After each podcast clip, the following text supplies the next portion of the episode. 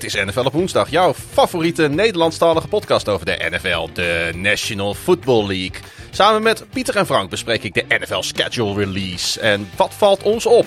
En vooral ook, waar liggen toffe reismogelijkheden? Je hoort het allemaal en nog veel meer in seizoen 3, aflevering 5 van NFL op woensdag.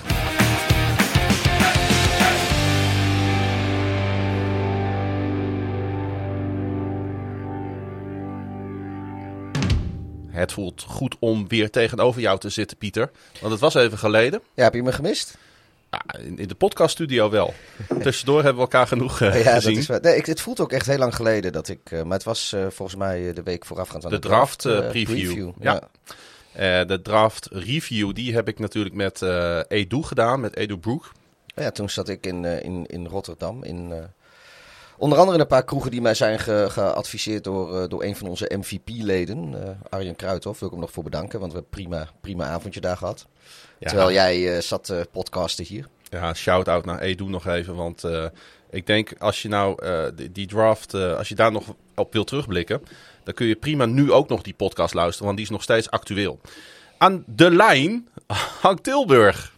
Yes, goedemiddag. Goedemiddag Frank. Uh, welkom in NFL op woensdag. Jij schuift uh, vandaag uh, bij ons aan, maar misschien in de toekomst ook nog wel eens vaker. Je Tilburg ja. heeft nog nooit zo dichtbij geklonken. Nee, je hebt er nee, zelfs een, een podcastmicrofoon voor, voor ingekocht, hè? Ja, werd wel eens tijd. Um, zeker omdat de afstand niet altijd te overbruggen is. Even naar Groningen voor die podcast. is die microfoon wel een, een goede aankoop. En ja, we gaan vandaag de leukste podcast van het jaar maken, denk ik. Uh, dus uh, ja, daar wilde ik wel bij zijn. God, je legt de lat ook meteen uh, meters en meters hoog. Uh, dankjewel. Nou, qua, qua, onderwerp vind ik dit, maar dat, dat, ben ik niet de enige in, wel een van de allerleukste momenten in het jaar. Ik dus leuk om er vandaag bij te zijn. Ik kijk inderdaad altijd met spanning uit naar die donderdagnacht dat het schema gereleased wordt door de National Football League. Want nou ja, het, het is geen, geen publiek geheim dat wij af en toe naar Amerika reizen. En dan uh, is wanneer de wedstrijden worden gespeeld en vooral waar ze worden gespeeld en op welke volgorde ze worden gespeeld, Pieter, is nogal van belang uh, voor onze plannen. Dit klopt. Ik heb ook uh, een deel van mijn familie, die, die, heeft al, die hebben allemaal reisplannen in het najaar. En daar moet ik eigenlijk ook bij betrokken worden. En daar hou ik ook al maandenlang de boot af. Ik zeg, ja, jongens, pas half mei weet ik een beetje hoe mijn najaar eruit gaat zien. Hey, een eerste reactie op het schema, Frank. En ik denk dat jij dan vooral naar ons favoriete team, de Baltimore Ravens, kijkt. Uh, wat, wat, wat springt er voor jou uit als je het hebt over eventueel wel of niet naar de Verenigde Staten gaan? Ja, dat, dat er alles mogelijk is. De Ravens spelen in Boston, twee keer in New York. Dus ze zijn beschikbaar voor de, voor de korte reisjes. Um, maar ze hebben ook hele mooie combis met New England Buffalo samen, Cleveland samen met een Thursday Night Football in Tampa Bay. En natuurlijk New Orleans daarna als Monday Night Football. Komen we straks nog even op terug, want die is heel mooi te combineren met een andere wedstrijd. Um, en natuurlijk de, de vaste divisiewedstrijden. Maar ik ben, ja, ik ben heel tevreden met, met het schema en wat dat aan mogelijkheden biedt voor, voor ons als Ravens vlog. Ik om weet, daar uh, naartoe te gaan. Ik weet dat de Chicago Bears, jouw Chicago Bears, Pieter, Jawel. dat die ook twee keer in uh, New York spelen. En biedt dat dan voor jou ook net wat meer mogelijkheden dan andere jaren? Ja, ik, nou, ik, ik zat te kijken en op zich misschien. Want uh, ja, ik, ik, ga, ik was sowieso van plan om naar Atlanta te gaan eigenlijk. En daar spelen de Bears, uh, die spelen daar natuurlijk ook een uitwedstrijd dit seizoen. Heb je een speciale reden waarom je juist ja, naar Atlanta ik, uh, wil? Ik vind het uh, hoogste tijd om weer eens naar Nashville te gaan. En Atlanta ligt daar voor Amerikaanse begrippen gewoon om de hoek zo'n beetje. En ja, dan, aangezien de Bears niet tegen de Titans spelen, want ja, toen was het natuurlijk dat publiekloze en voor coronajaar waar Amerika voor ons Europeanen ook gewoon verboden gebied was. Dus uh, ja, dieren is in het water gevallen. En dan denk ik, nou, dan is uh, de Falcons is dan een, uh, een goede tweede. Ja, want dat is te combineren heb, met Nashville. Ik heb ook een mooie reis voor je bedacht, Pieter. Gaan we straks wel even Gaan we terug via, ik wat... Ga ik dan terug via wat... New York toevallig? Uh, nee, nog niet. Zo, we gaan eerst even landinwaarts. Maar ik heb een, uh, ik heb een aantal dingetjes uh, waar jouw familie wellicht ook blij mee is bij elkaar gezet voor je. Nou, dat, ik ben heel benieuwd. Misschien een leuke vraag om deze podcast, deze nu al legendarische podcast, mee af te trappen. Vraag van Arjan, die zegt, zouden jullie een NFL-trip kunnen of willen doen zonder jouw team te zien? En toen bleef het stil. Nou ja, de, ik, ik, het verst wat ik voor de NFL heb gereisd zonder mijn eigen team te zien was in Londen. Naar de, de uh, Ravens en de Jaguars natuurlijk. En uh, datzelfde geldt voor jou, denk ik ook. Ik naar heb de ooit Bears de en de Raiders. eh, in, eh in Ja, voor mij ook. Ja. Ja, ik zou, het, het- tuurlijk zou, het, eh, zou ik het best willen als je een, eh, mooie, een mooie combinatie van wedstrijden ziet. Of het met een bepaalde college game te combineren is. Maar je wilt toch het liefst wel je, je favoriete team zien. Want daarvoor is de, de reis ook gewoon te lang. Nou, ik heb, Ehm. ik heb het een keer gedaan met, eh met Lennart Bijshuizen. Die, eh, die is natuurlijk voor de Patriots. Maar die is met mij eh, naar Amerika gegaan. En toen zijn we dus naar New Orleans geweest, omdat de Bears daar speelden. En toen in Nashville bij Ravens at Titans. Ehm, maar zijn Patriots hebben we toen niet gezien. Maar hij zei wel van, joh, ik wil het best vaker doen. Maar dan volgende keer wel een, een wedstrijd van de Patriots meepakken als ik er dan toch weer ben. Als je zoveel eh doekoe uitgeeft eh, voor zo'n reis, dan wil je jouw team natuurlijk ook zien. Ja, Wat en dat- het, het kan ook. Er, er is altijd een mogelijkheid om je team eh, ergens te zien waar het relatief goed bereisbaar is om te komen. Zowel qua vliegvelden als qua kaartverkoop, qua hotelfaciliteiten, bereikbaarheid. In die 17 wedstrijden zit eigenlijk altijd wel een mogelijkheid om dat eh, te doen. Ja. Ik moet er wel gelijk even bij zeggen. En ik realiseer mij dat eh, toch iedere keer weer. Wij zijn in de gelukkige omstandigheid alle drie. eh, met name de laatste jaren geweest dat wij een paar keer naar Amerika hebben kunnen reizen. Ook financieel. Ik kan me voorstellen dat de mensen luisteren naar deze podcast die die financiële mogelijkheden eh, niet of zelfs helemaal niet hebben. En eh, dat wil ik toch even genoemd hebben. Dat het allemaal niet eh, vanzelfsprekend is. Absoluut. Absoluut. Eh, Een andere vraag die binnenkwam. ehm, wat doe je aan? Want ik dacht misschien leuk om gewoon hier even mee te beginnen. Eh, wat doe je aan als je neutrale fan in een vreemd stadion bent? Nou, wat jij aandoet, eh Klaas-Jan, daar hoeven we niet, eh, hoeven niet lang over te praten. is gewoon je, I don't fucking care. Ik doe gewoon mijn Ravens gear aan. ik zeggen. Jij doet gewoon niet. Nou, dat is niet helemaal waar. Ik heb daar toen over getwijfeld toen wij naar de wedstrijd tussen de Bears en... de Lions. Toen heb jij eh Li- Nee, op Soldier Field. Wat was Nee, het? Giants. Giants. Bears Oh ja. Giants. Bears Giants gingen. En toen vroeg ik aan jou van ja, eh, ja, ik vind het eigenlijk niet. Vanuit een Europese gedachte vond ik het niet helemaal oké om eh, in Ravens gear daar rond te gaan sjouwen. En jij zei, nou, kan het schelen, joh, doe gewoon aan. Ja. En uiteindelijk heeft het Ja. ook wel weer hele leuke reacties En opgeleverd. een hele mooie foto waar jij samen poseert met een of andere Tsjech met een, eh, met een Pittsburgh Steelers Ja. jersey aan. Nee, in Slovaak. Of een Slovaak. Ja, nou ja, vroeger waren die hetzelfde. maar dat is het mooie van sport. Het verbroedert op zo'n moment. Je komt elkaar tegen en eh, ja, in de vluchtige ontmoeting zit dan weer een mooi verhaal. Eh, ja, Ja, eh, jij, doet, jij doet natuurlijk gewoon je, je Iowa State eh, jersey aan, Frank. Ja, nou, die heb ik eigenlijk naar alle neutrale wedstrijden wel aangedaan. Ja, die, kun, je- die kun je overal aan. Ja. Ja, en ik- zeker nu er vier Iowa State Cyclones gedraft zijn, eh, is het toch wel op steeds meer plekken zo dat je hem ook echt daadwerkelijk met een reden aan kan, eh, kan doen. Dus Ja. dat, ja, mooi. Moet ik wel zeggen dat. eh, ik weet niet meer of dat was bij de Bears tegen de Giants of de Bears tegen de Ravens. Maar er zat er, zat er ook ergens eh, zat er iemand gewoon heel pontificaal in zijn, zijn Packers shirtje. Ja, dan tegen denk de ik wel Giants, van, ja, die eh, werd wel ja. hardhandig van de, van de tribune afgeveegd. Ja, maar dan, dan weet je, dan vraagt het ook een beetje om. Als ik naar, Ja. eh, weet ik veel, naar de, naar, de, naar de Cowboys tegen de Packers zou gaan, dan ga ik er ook niet met Bears shirtje zitten. Denk ik, Nee, nee, dat op Lambeau. Field, dat is, dan ben je Nee, gewoon je een kan, beetje aan je het, kan in principe alles, eh, alle teams dragen, mits Ja. je je gewoon een beetje fatsoenlijk eh. Ik had ook mijn, eh, mijn Bears shirtje aan toen we de, de, de Niners en de Ravens tegen elkaar speelden. Jazeker. En daar Ja. kwamen ook helemaal geen gekke Was Kay Adams op. nog heel blij mee? Ja, eh, weet die nog? was, die was daar heel tevreden Ja, over. maar er is niemand in Amerika die daar heel van opkijkt, tenzij het om een grote rival gaat. Hey, ehm, over eh, Soldier Field gesproken, Pieter. Hoeveel jaar hebben we nog om eh, het eh, unieke, iconische stadion aan de boorden van Lake Michigan te bezoeken? Nou, volgens mij loopt de stadion lease, die loopt sowieso tot ergens 2034 of zo. Uit mijn hoofd kan ook 32, maar ergens in de, in de 2030s, de eerste helft ervan. Ehm, ja, en het zou kunnen dat, dat mocht dat eh, nieuwe stadion, als dat, als dat helemaal gaat zoals ze dat willen, dat zou best kunnen dat dat noemen wat 2028 of zo klaar is. Ja, dan denk ik dat de Bears de laatste paar jaar van de lease zelf gewoon afkopen. Ehm, maar ik denk dat de, de komende vier, vijf seizoenen hoef je, hoef je geen, geen zorgen te maken. Maar dan kun je gewoon naar Soldier Field Het nog. zou dus kunnen dat Ravens het Bears nooit meer op Soldier Field gespeeld gaat dat worden. kan, dat kan. Dat zou wat zijn. Nou, daar zijn wij er in ieder geval bij geweest, eh, Frank.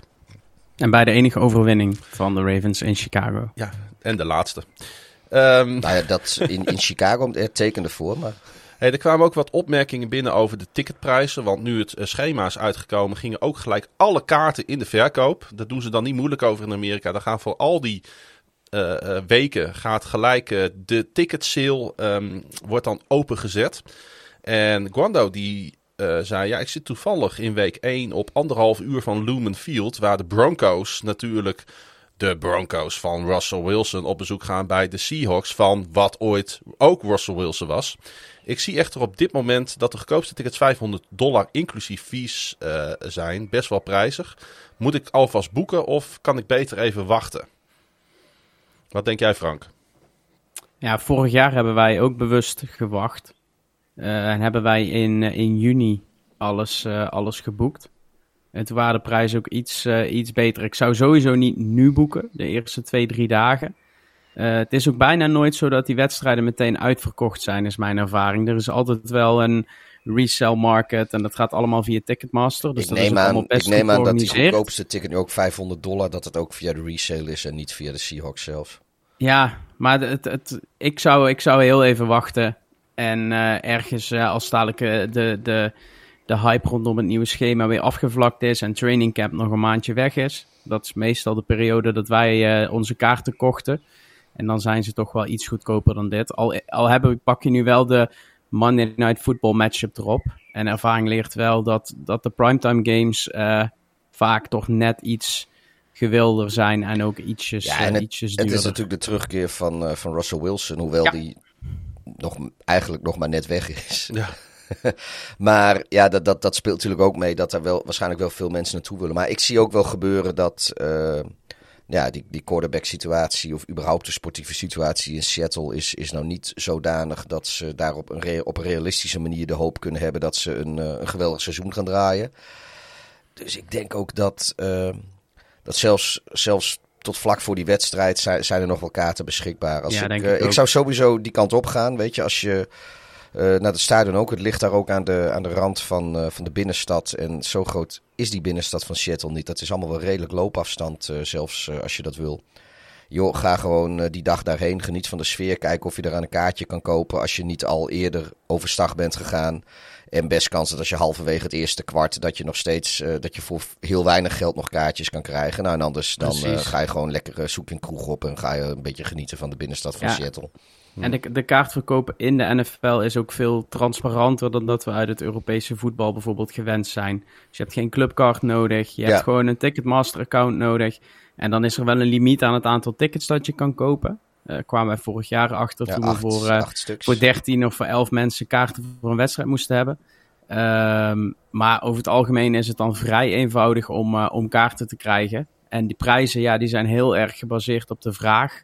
Dus het schommelt enorm.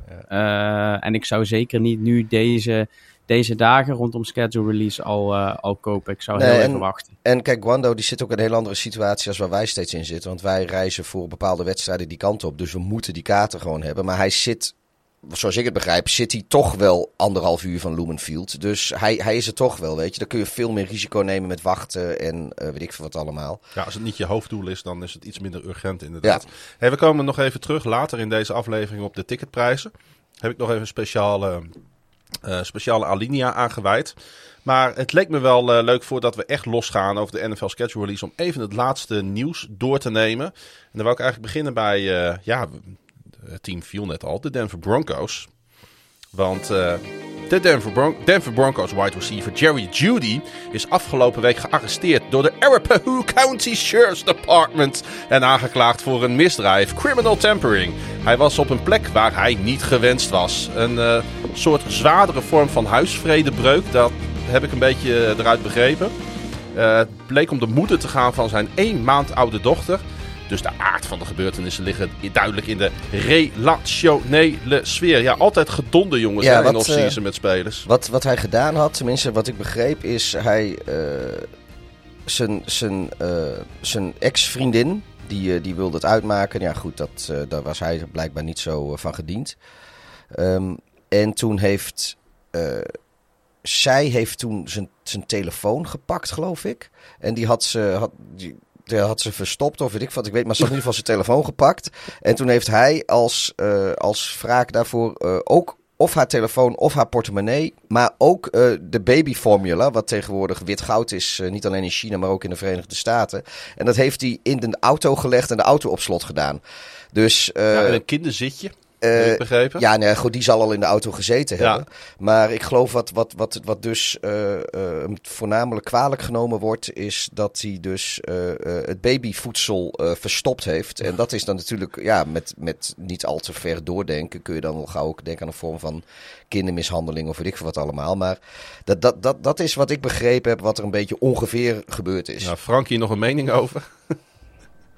Ja, ik zit met verbazing naar te luisteren weer. De, de, de gevallen die... De, iedere podcast is het weer raak. Heb je weer één, één zo'n geval. Maar de, de verhalen eromheen die zijn iedere keer weer even vreemd en even bijzonder. En ook deze weer, ja. Ja, nog even. ze, hebben, ze, hebben die, die, die, ze hebben gewoon maandenlang veel te weinig te doen, die, die jongens, denk ik. Want als je hier uh, mee bezig kan houden, ja... Ja, maar het is nu ook, eh, je hebt straks, uh, of rond, rond deze tijd heeft, uh, heeft ieder team bijna 100 spelers onder contract. Dus dat betekent dat je al gauw zo'n 3000 spelers op dit moment hebt die, die zichzelf NFL-speler mogen noemen. Ja, en uh, een heel groot deel daarvan, nou, daar hebben we het er veel vaker over gehad, die komt natuurlijk uit een, uh, uit een wat, wat uh, moeilijker milieu, achterstandswijken, moeilijke jeugd enzovoort. Dus als je 3000 mensen, waarvan misschien wel de helft een, een, een wat lastige jeugd heeft gehad, ja, dan, dan, dan ga je dat niet drie maanden lang volhouden zonder dat er ergens weer hele rare dingen gebeuren.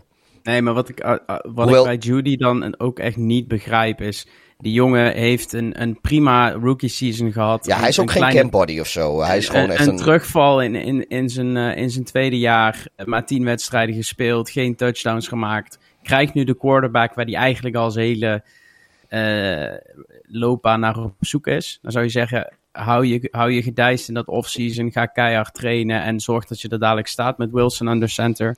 Um, ja, hou je vooral niet bezig met dit soort, dit soort dingen. En blijf ook vooral uit, uh, uit, de, uit de pers. Want dit moet zijn breakout year worden. Dit wordt gewoon make or, make or break komend seizoen voor Jerry Judy. en dan zijn uh, dit, soort, dit soort afleidingen, die, die wil je gewoon niet hebben. Het wordt inderdaad wel tijd. Uh, over wide receivers gesproken. De New Orleans Saints.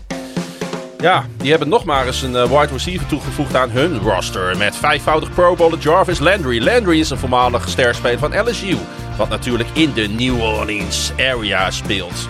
Daarmee is Landry het tweede lokale icoon dat in korte tijd bij de Saints tekent. Vorige week werd bekend dat voormalig LSU safety Tyron Matthew ook Louisiana weer gaat aandoen. Ja, het speelt ook even bij onze Ravens, hè? Ja, maar ik, mijn conclusie is dat de, de Saints zijn de omgekeerde Ravens dit offseason. Uh, qua, qua draft picks, maar ook qua availability op wide receiver. Uh, ja, Landry had denk ik heel goed gepast in, uh, in Baltimore met zijn ervaring. Uh, wat Sammy Watkins afgelopen jaar was. Maar hij kiest voor New Orleans en dat, dat, dat snap ik ook wel qua wide receiver room. Maar vooral omdat hij daar ook vandaan komt.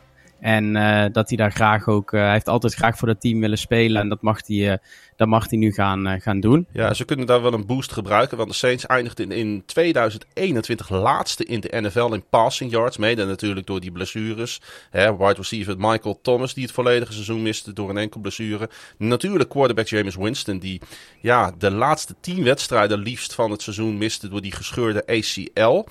Uh, maar met deze wide receiver room, Pieter, met natuurlijk die uh, draft pick erbij, Ohio State wide receiver Chris Olavi.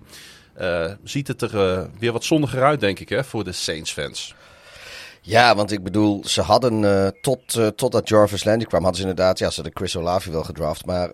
Zelfs voor omhoog getrade. Maar Kevin White bijvoorbeeld stond daar ook nog op de, of staat nog steeds op de depth chart daar. Nou, dat is natuurlijk de Chicago Bears legende Kevin White, ooit eerste ronde draft pick geweest, maar die heeft zijn hele carrière 20 wedstrijden gespeeld en daarin 26 receptions. Oeh. Dat valt niet mee. Nee. En uh, met een, een totaal career uh, total yards van 323 en 0 touchdowns. En dat heeft hij in, uh, in vier jaar bij elkaar gebald. Ja, dan, dan zat je ook wel omhoog. Dus ik, ik on, ondanks inderdaad dat ze, dat ze met Olave denk ik een prima wide receiver hebben gedraft, was, was verdere versterking brood nodig voor uh, ja, James Winston moet het daar nog steeds doen. Ja, en ik denk dat dit ook gewoon de, de, de enige WR1 optie nog, serieuze WR1 optie was in de free agency. Hij is nu 29. Uh, Landry noteerde in acht seizoenen bij de Miami Dolphins en de Cleveland Browns. 37 touchdowns. Nou, dat zijn toch hele andere cijfers dan die van Kevin White. uh, en nadat de Browns Pro Bowl wide receiver Amari Cooper losweekte bij de Cowboys, mocht Landry op zoek naar een nieuwe broodheer. En dat is dus New Orleans geworden. En over uh, uh, wide receivers uh, gesproken met een slechte staat van dienst. De Las Vegas Raiders hebben wide receiver Brian Edwards, een zevende ronde pick in de 2003 en een zevende ronde pick in de 2023 draft weggetrade naar de Atlanta Falcons. Um, Edwards dus toegevoegd aan de Raiders. maar um, ja, echt heel groot nieuws is het natuurlijk niet. Ze hebben de van. Ja, hij is aan toegevoegd aan de Falcons. Hij is weg bij de Raiders. Ik, ja, ja, excuses. Hij is toegevoegd aan de Falcons. Ja, ik uh, zat even te kijken naar dat roster van de Falcons, maar ik ben nog steeds niet echt onder de indruk van wat ze in Atlanta wel of niet aan het bouwen zijn. Want waar zijn ze nou eigenlijk mee bezig? Ik kan er geen lijn in ontdekken. Ik, nee. uh, ik ook niet. Nee. Ik, dat, dat is, uh, nou ja, dat is misschien los en daar heeft, daar heeft jullie draft review ook niet aan, uh, aan, aan geholpen. Ik nee. denk dat, uh, dat de vergelijkingen die je Edu maakte over de, de first round pick met, een, met, met wat ze al hebben en wat het toevoegt. Het, een, ja. wide receiver, ze halen de wide receivers nu overal vandaan, maar de, de, de fundering van het team die, die is er eigenlijk nog helemaal niet. los um, om, om, om dan toch even een bruggetje weer naar het schema te maken, dat biedt juist mogelijkheden voor fans bij uitwedstrijden. Dus dat is dan, nee, dat uh, er zullen genoeg tickets uh, beschikbaar zijn voor thuiswedstrijden van de, van de Atlanta, Atlanta Falcons dit jaar. Dus ook een uh, ja, stad om gemakkelijk naartoe te vliegen. Ik heb, wel, dus, ik heb wel begrepen dat het vrij prijzig is, allemaal in het stadion. Dat, ik had het daar toevallig over toen. Het schijnt wel hoge kwaliteit te zijn. Ja, dat klopt. Ja. Maar het, het, schijnt een beetje een elite publiek daar te worden. Ik, heb, ik had het erover met de Baltimore Ravens toen ik daar op bezoek was een paar jaar geleden. En die zeiden van, ik zei noem me nou eens een voorbeeld van een team in de NFL uh, hè, de, de, de, Ravens staan bekend als een, nou, echt als een volksclub. Hè? Iedereen moet daar naartoe kunnen. Kaartjes zijn niet al te duur. Er zijn goedkope secties. Eten en drinken in het stadion van de Baltimore Ravens valt echt mee ten opzichte van andere stadions als het gaat om uh, prijzen. En zij zegt, ja, wat ze nou in Atlanta aan het doen zijn, snap ik helemaal niks van. En dan heeft ze het puur dus over de prijzen van, uh, van kaartjes en, en food and drinks. Ja, het zet er ook nooit vol. Nee, dat is, dat is bizar, want ik had juist, uh, dat was volgens mij zo, met het nieuwe stadion uh, uh, staan ze volgens mij als bekend om hun, nou ik haal er ook even een quote hierbij van CBS Sports, insanely low concession prices. Oké. Okay. Want dit, van, ja, ja ik, ik, vandaar dat ik in één keer, ik denk van nou, ik heb juist iets heel anders gehoord. Ik, ik weet wel, het, het had een slechte naam en ik weet ook niet hoe het zit met de, met de um, uh, uh, toegangsprijzen voor de kaartjes, zeg maar. Dat, dat durf ik zo niks over te zeggen. Maar uh, in ieder geval in, ja, sinds de komst van het nieuwe stadion hebben ze jarenlang in ieder geval de lowest concession prices gehad. En die zijn zelfs nog wel, bijvoorbeeld van 2017 2018 is natuurlijk al een poosje terug, zijn ze zelfs in tegenstelling tot alle andere stadions nog met 12% gemiddeld gezakt. Oh. Dus dat. Uh, nou. Maar ik weet het niet. Ik, ik, ik, ben... ik hoop dat jij het gaat ondervinden en dan kun je er verslag van, uh, ja. van doen. Ja, kijk, je betaalt nog steeds 8 dollar voor een braadworst. Maar dat was het seizoen ervoor 9 dollar. Het val, er valt me ook wel aan de andere kant wat op bij de, bij de Raiders. Om daar nog even heel kort ook op in te gaan. Want uh, met het vertrek van Edwards hebben de Raiders nog maar twee van hun zeven picks in de 2020 draft op hun roster staan. Een offensive lineman, John Simpson. Um, uitstekende offensive lineman, die ook uh, vorig uh, seizoen alle 17 wedstrijden heeft gespeeld. En ze hebben nog een cornerback, Amik Robertson, op het roster staan. voor de rest is hun hele 2020 draftclass is al weg, vertrokken, gekat. Zegt ook wel wat over hoe de Raiders de laatste jaren matig aan het draften zijn, hè? Ja, ja daar, staan, ze, staan ze bekend om. Ik denk dat die ommekeer uh, vorig jaar wel deels is ingezet. Uh, niet met de eerste ronde, met hoe was het ook weer Leatherwood. Uh, maar alles wat daarna kwam. Maar ja, uh, ja dat, dat moet zich nog bewijzen. Maar ze staan niet bekend als een fantastische uh, qua, qua draft. En er staat natuurlijk ook een heel nieuw technisch kader ten ja. opzichte van 2020. Dus als die anders willen spelen en inderdaad ook al geen vertrouwen hebben. Het is niet voor niets dat er vorige kader er niet meer is. Ik Dus ben je even aan het kijken naar, de, eh, naar de ticketprijzen bij de Falcons. Dan heb je een home opener tegen New Orleans.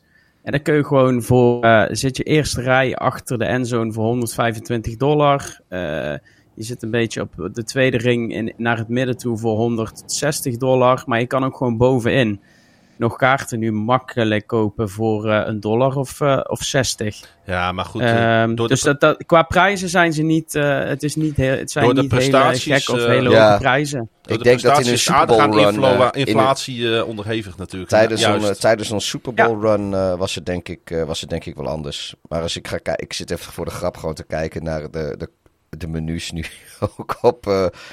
Ja. in de, er, zit een, er zit een barbecue tent in de sectie 218 en daar betaal je voor eh, eh, nou, een flesje water 3 dollar, een regular soda 2 dollar, eh souvenir soda, dat is dan met zo'n mooie beker erbij eh, eh, 4 dollar.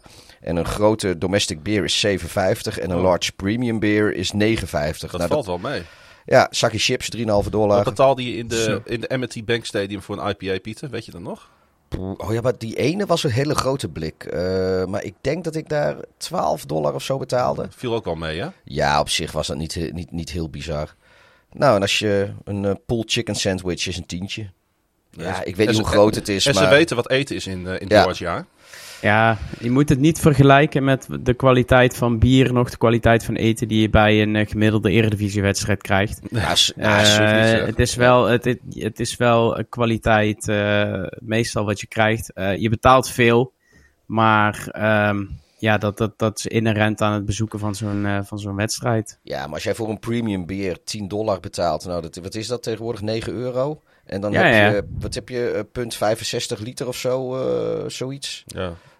Meer, het is in ieder geval Nou ja, een stuk ik- meer dan een halve de- liter. Ja, ik vind het prima, weet je. Ik betaal liever wat meer voor wat lekkers dan, dan wat minder voor wat, wat minder lekkers. Klopt, maar ik denk dat er luisteraars zijn die denken, die, die horen nu 10 euro voor, eh, voor een premium bier. En die denken van zo, dat is, eh, dat is toch behoorlijk aan de prijs. Dus ik kan me ook voorstellen dat het op die manier Ja, geïnterpreteerd nee, kan oké. worden. dat, is, eh, dat, maar goed, in vergelijking met andere NFL-stadions valt het daar inderdaad mee. Pieter, Ja, en de prijzen dus ook. Oh, ja.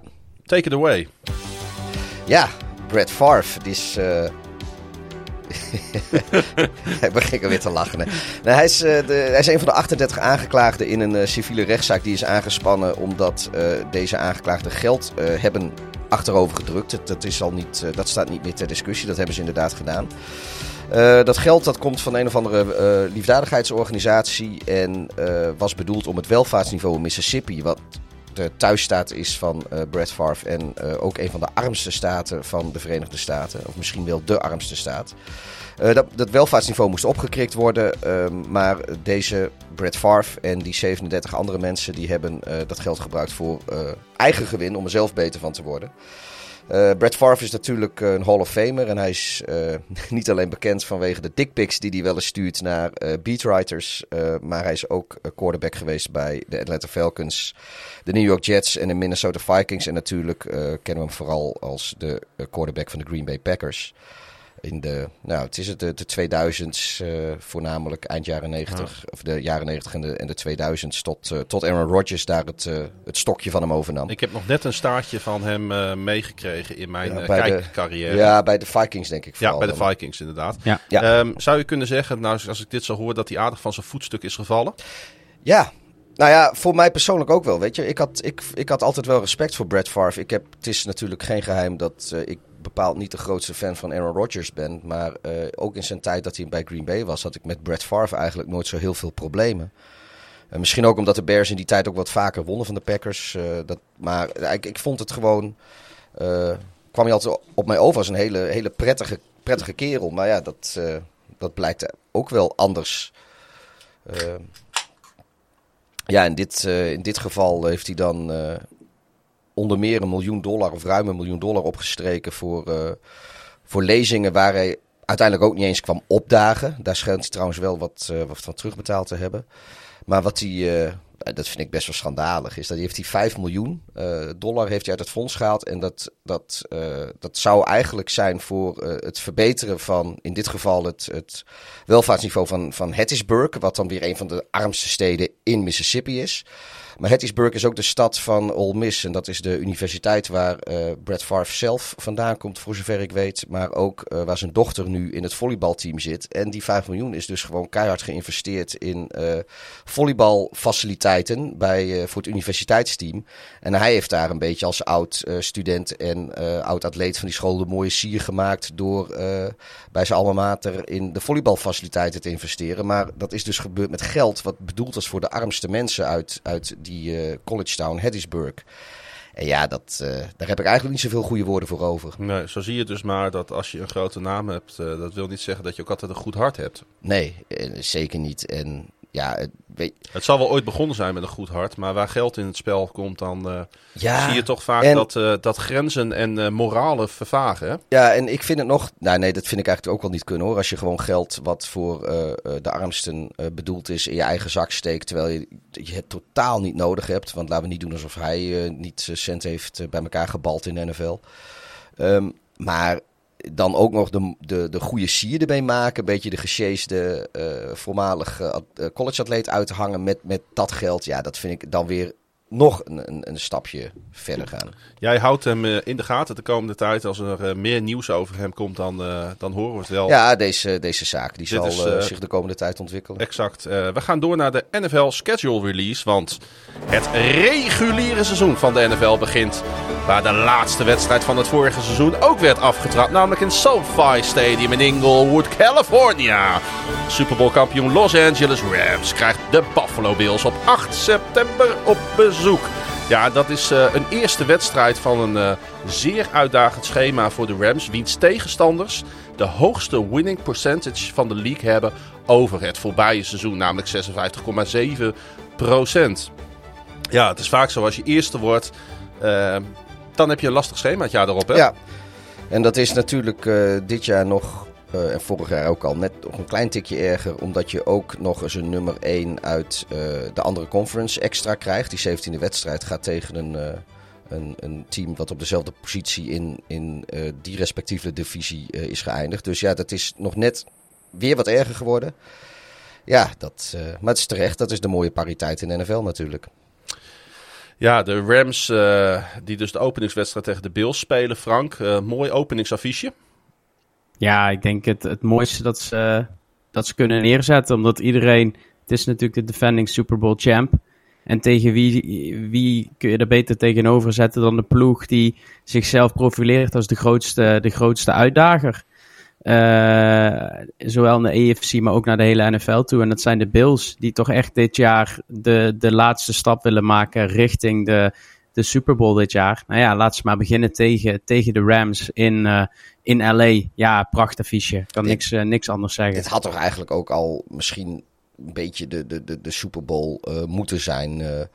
tenminste, ja, je had dan, dan natuurlijk nog de Conference uh, Championship game gehad. Maar los van dat de volgens mij. Het, uh, ja, dat in alle eerlijkheid ja, natuurlijk allemaal bereikt Ja, nee, dat, nee, dat klopt. Alleen de, de, de, de consensus was geloof ik wel een beetje dat, uh, dat de Bills het misschien net iets meer verdiend hadden dan de Chiefs. En uh, ja, ik had, het, uh, ik, had, ik had de Bengals Bills. Ik vind, ik vind dat wel mooi dat de consensus niet uitkomt. Ja, nee, nou, nee maar van die wedstrijd bedoel ik. Van, van hoe de, de wedstrijd ja, verliep. Ja, ja, niet, niet op voorhand, maar uiteindelijk is, was iedereen toch een, toch een klein beetje teleurgesteld, denk ik hoe die wedstrijd destijds verliep. Maar goed, uh, dat is de sport. En uh, ik vind het wel mooi dat ze, dat ze met deze wedstrijd beginnen nu. Maar het is sowieso een heerlijke week 1. Als ik er naar kijk. Er zijn, er zijn bijna geen wedstrijden waar, waar ik niet, waar mijn hart geen, geen sprongetje van maakt. Ja, maar iedere, iedere, iedere ja, pot heeft meteen iedere wedstrijd een sprongetje. Dat, dat is ook waar. Maar vorig jaar, uh, noem, een, noem een willekeurige wedstrijd op. Kansas City moet naar Arizona. Nou, daar ben ik heel benieuwd naar.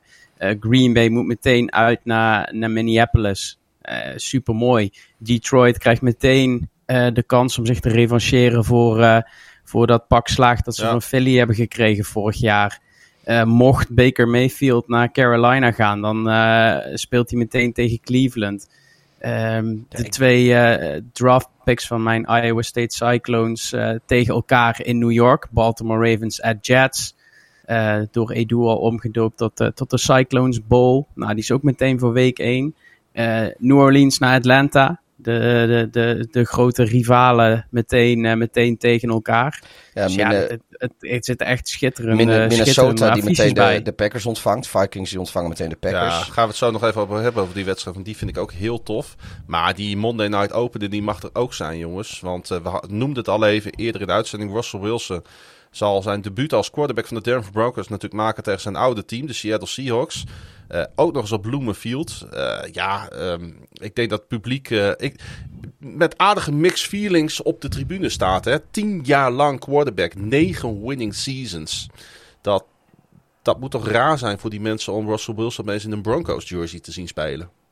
Ja, ik denk dat, dat tenminste voor zover ik de, de stemming een beetje kan peilen daar in de Pacific Northwest, is de, hadden ze toch echt liever gehad dat, uh, dat Wilson was gebleven en dat er een nieuwe coach was gekomen. Wat ze durven nog niet helemaal volgens mij anti zich helemaal uit te spreken tegen Russell Wilson, tegen deze wedstrijd. Nee. Daar is het nog te vroeg voor. Nee, maar Russell Wilson heeft ook... Uh, er is niemand die problemen heeft met Russell Wilson daar. Ik, ik denk dat ze vooral teleurgesteld zijn dat hij degene is die daar vertrokken is en niet Pete Carroll. Ik denk dat, dat, dat, uh, dat ze dat liever hadden gezien.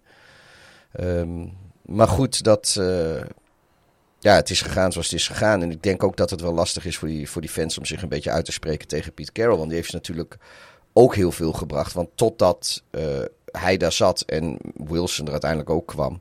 Ja, ze hebben natuurlijk wel die Super Bowl gespeeld met, uh, uh, god weet hij nou, die kale quarterback die, die ze van de Steelers verloren.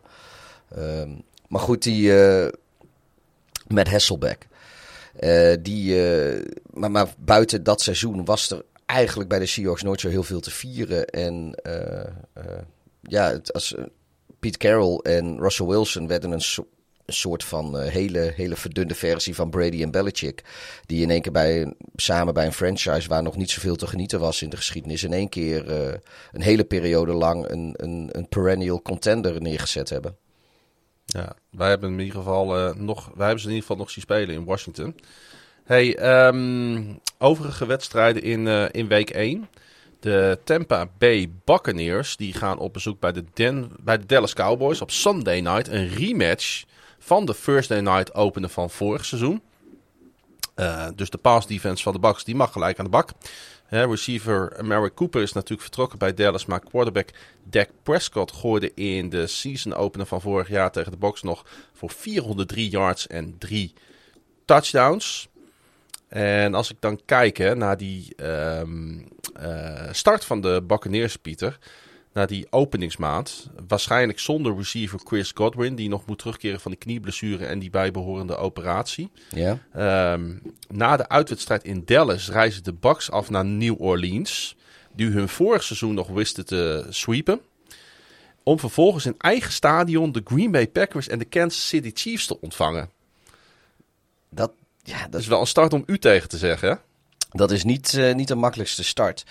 Um, we heel even pauzeren trouwens, want Frankie is weg. Is Frankie weg? Ja. Oh, nou, dan gaan we gewoon even pauzeren en dan komen we zo terug.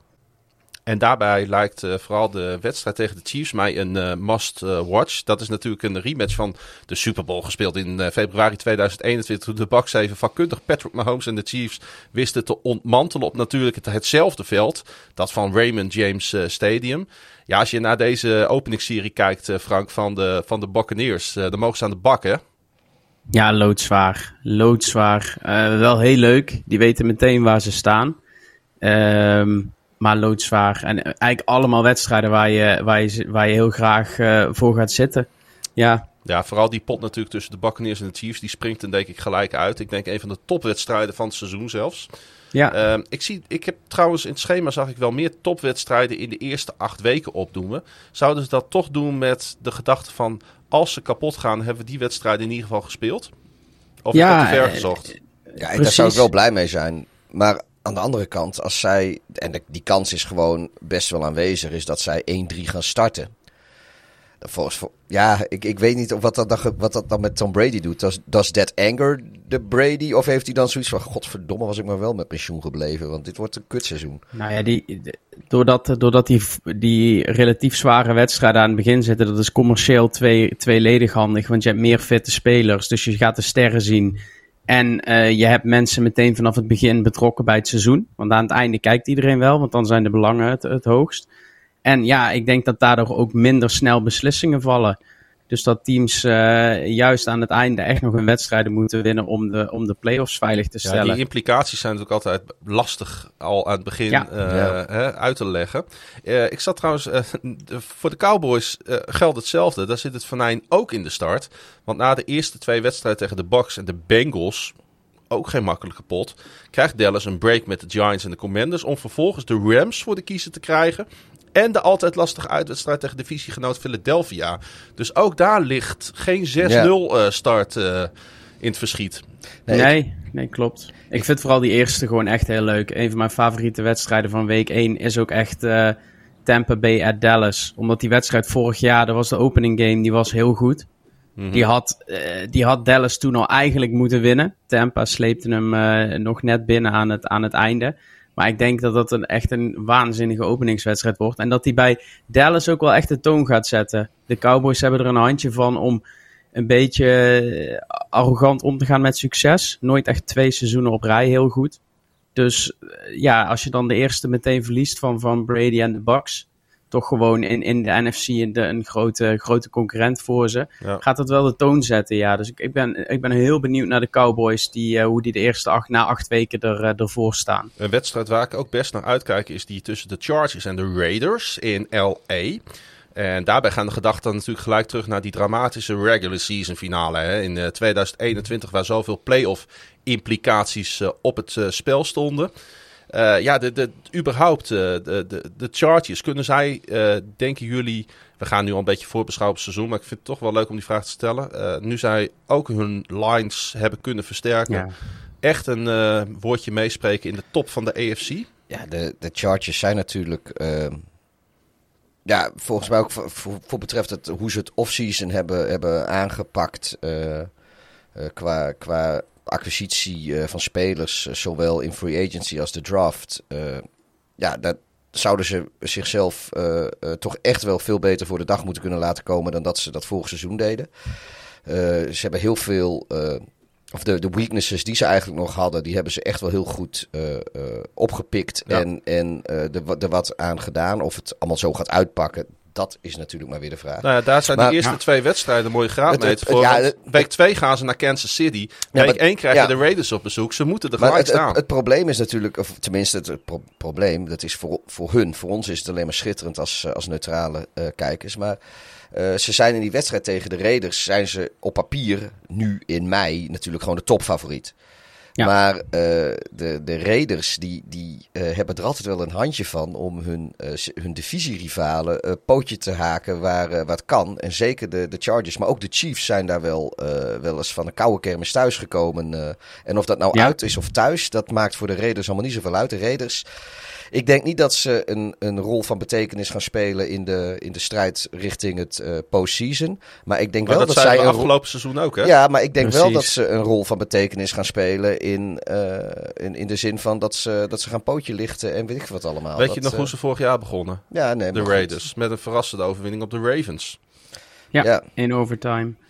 Maar over, over de Chargers, hè, we hebben het nu over het begin van het schema. Bij hun wordt met name het einde ook echt wel heel, heel boeiend om te zien. Uh. Want die hebben, die hebben de laatste zeven wedstrijden zijn Kansas City, Arizona, dan naar Vegas, dan thuis tegen Miami en de Titans. De much improved Dolphins. Ja, en dan naar Indianapolis, wat ook niet makkelijk is. Thuis tegen de Rams en dan, tegen, uh, dan uit naar Denver eindigen op een koude, uh, koude januariavond.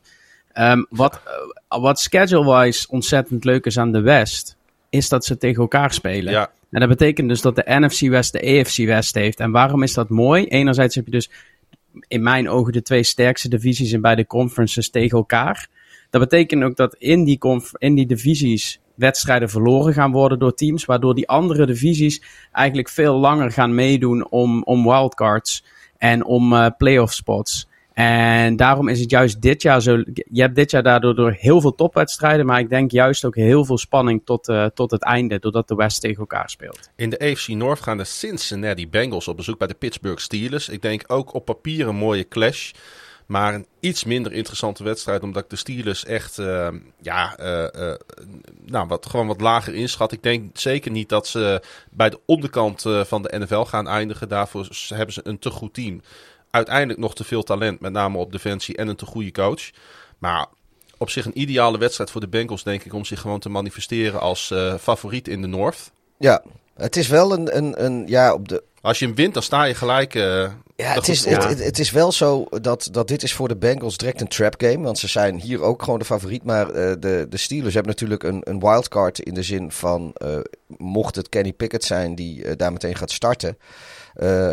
maar ja, kijk, voor als Trubisky, dat, dat, wordt een ander verhaal. Het zal denk ik een van die twee zijn die, uh, die week 1 daar uh, de bal uh, in de handen heeft. Maar ik durf hem wel te, te callen dat Mitch hier gaat starten. Maar als het, als het, als het Pickett zou zijn, die offense gaat er heel anders uitzien, ongeacht wie er staat. Maar met Pickett weet je echt niet zo goed wat er gaat gebeuren. Met Trubisky kun je altijd zou nog kunnen kijken naar zijn, wat is het, zijn zeven snaps bij de Bills en, en vier seizoenen Chicago.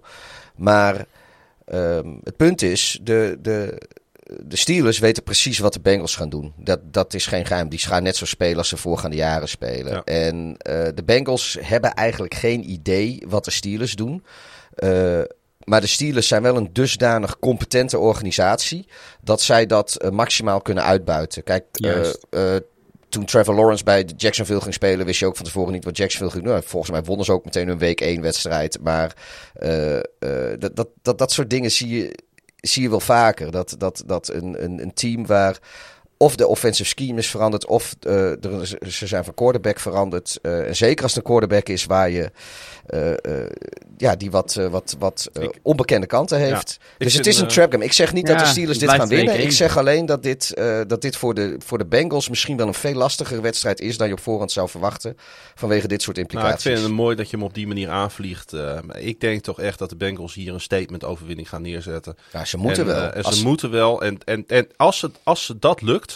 Ja, daar ben ik ook gelijk heel bang voor ze. De Kansas City Chiefs die reizen af naar de Arizona Cardinals. Dus twee high-powered offenses in de woestijn.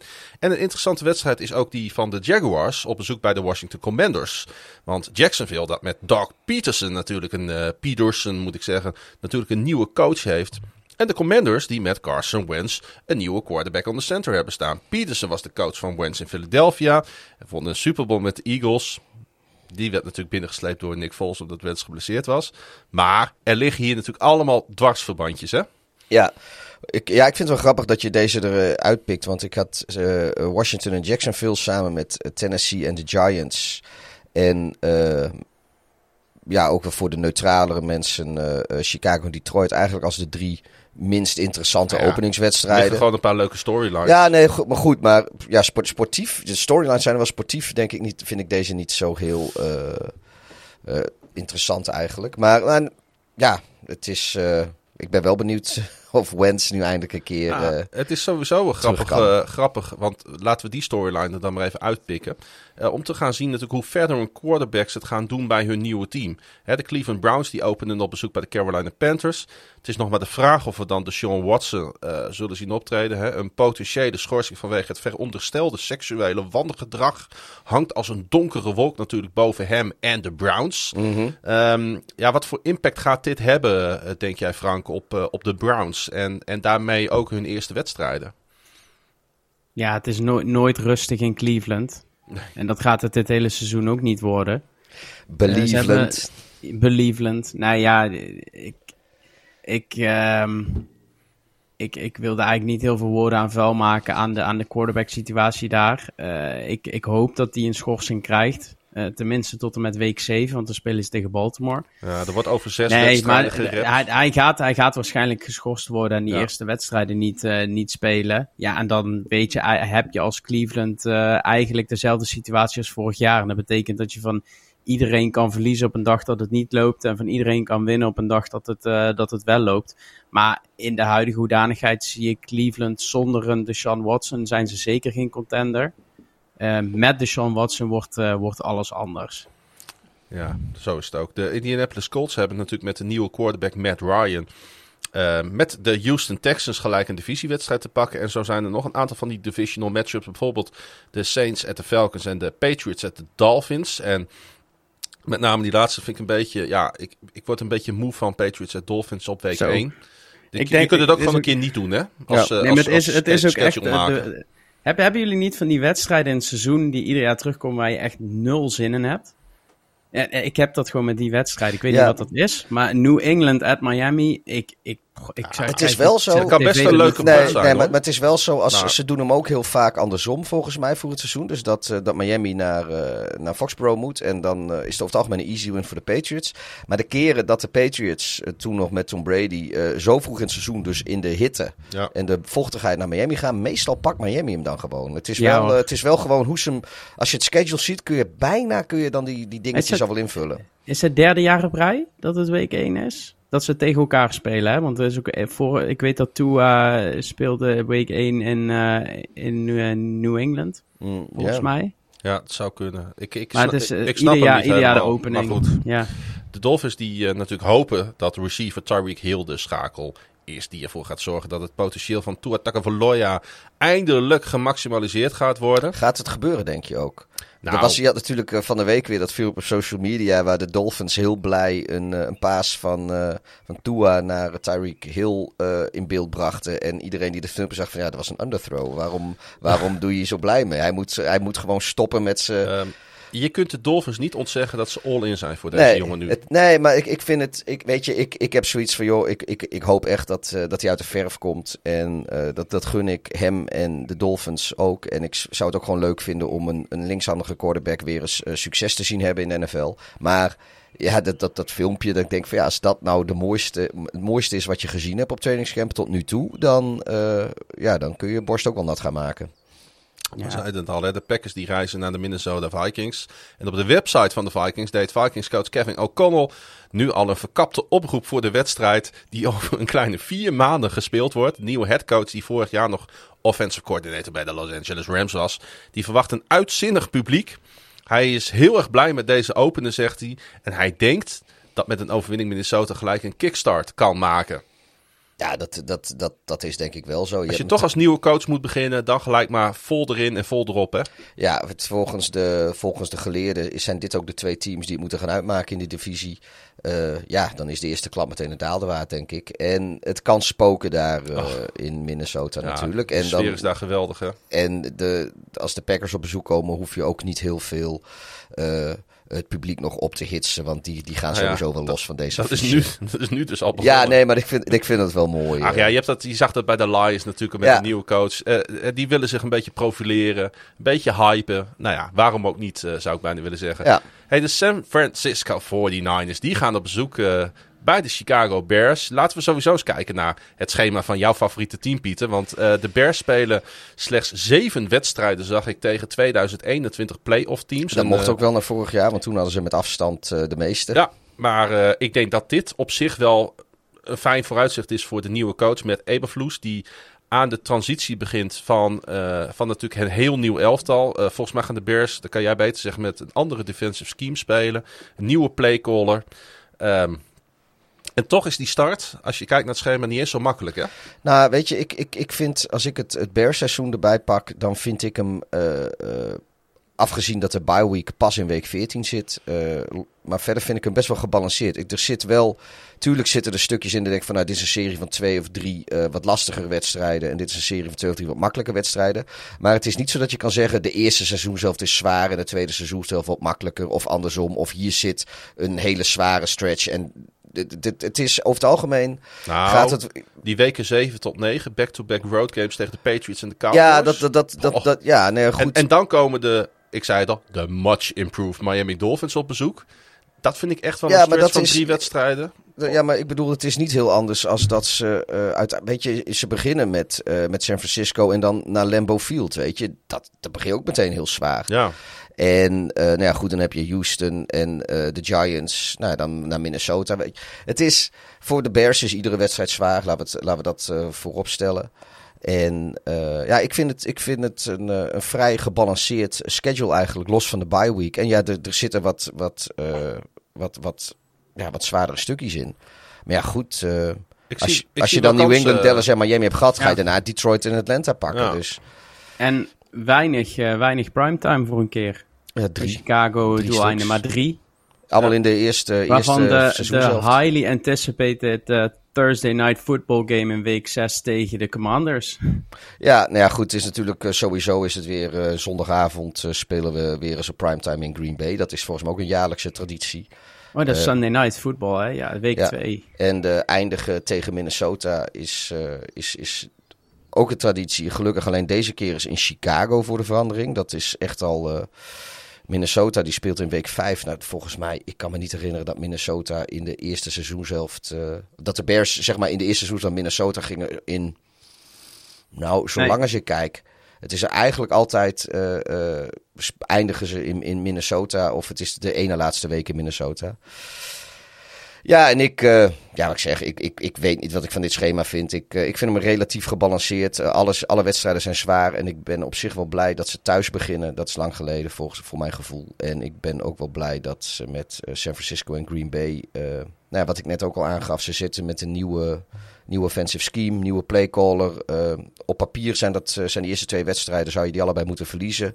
Maar uh, als je kan verrassen, dan uh, is dat dan. Dat, zelfs met, met Nagy en Mitch Trubisky wisten ze een heel eind te komen in Green Bay. Omdat ze in Green Bay niet wisten wat ze te wachten stond. Ja, precies. Ja, ik, kreeg je... net, ik kreeg nu nog een berichtje van Arjen Kruithof, toevallig tijdens de podcast. En die zat ook naar Niners at Bears te kijken. Ja, de, de, om naartoe de, te gaan. En de, de Giants die spelen de, dat weekend, Cubs. de San Francisco Giants spelen op uh, het hele weekend op, uh, op Wrigley Ah. tegen de Cubs. Dus daar Ja. heb je al een hele, hele vette combi van, uh, van twee wedstrijden. Zaterdag Giants Cubs op Wrigley. Zondag Niners at, uh, Dat zijn at geen Bears op Soldier Field. waar je lever uh, om staat te springen.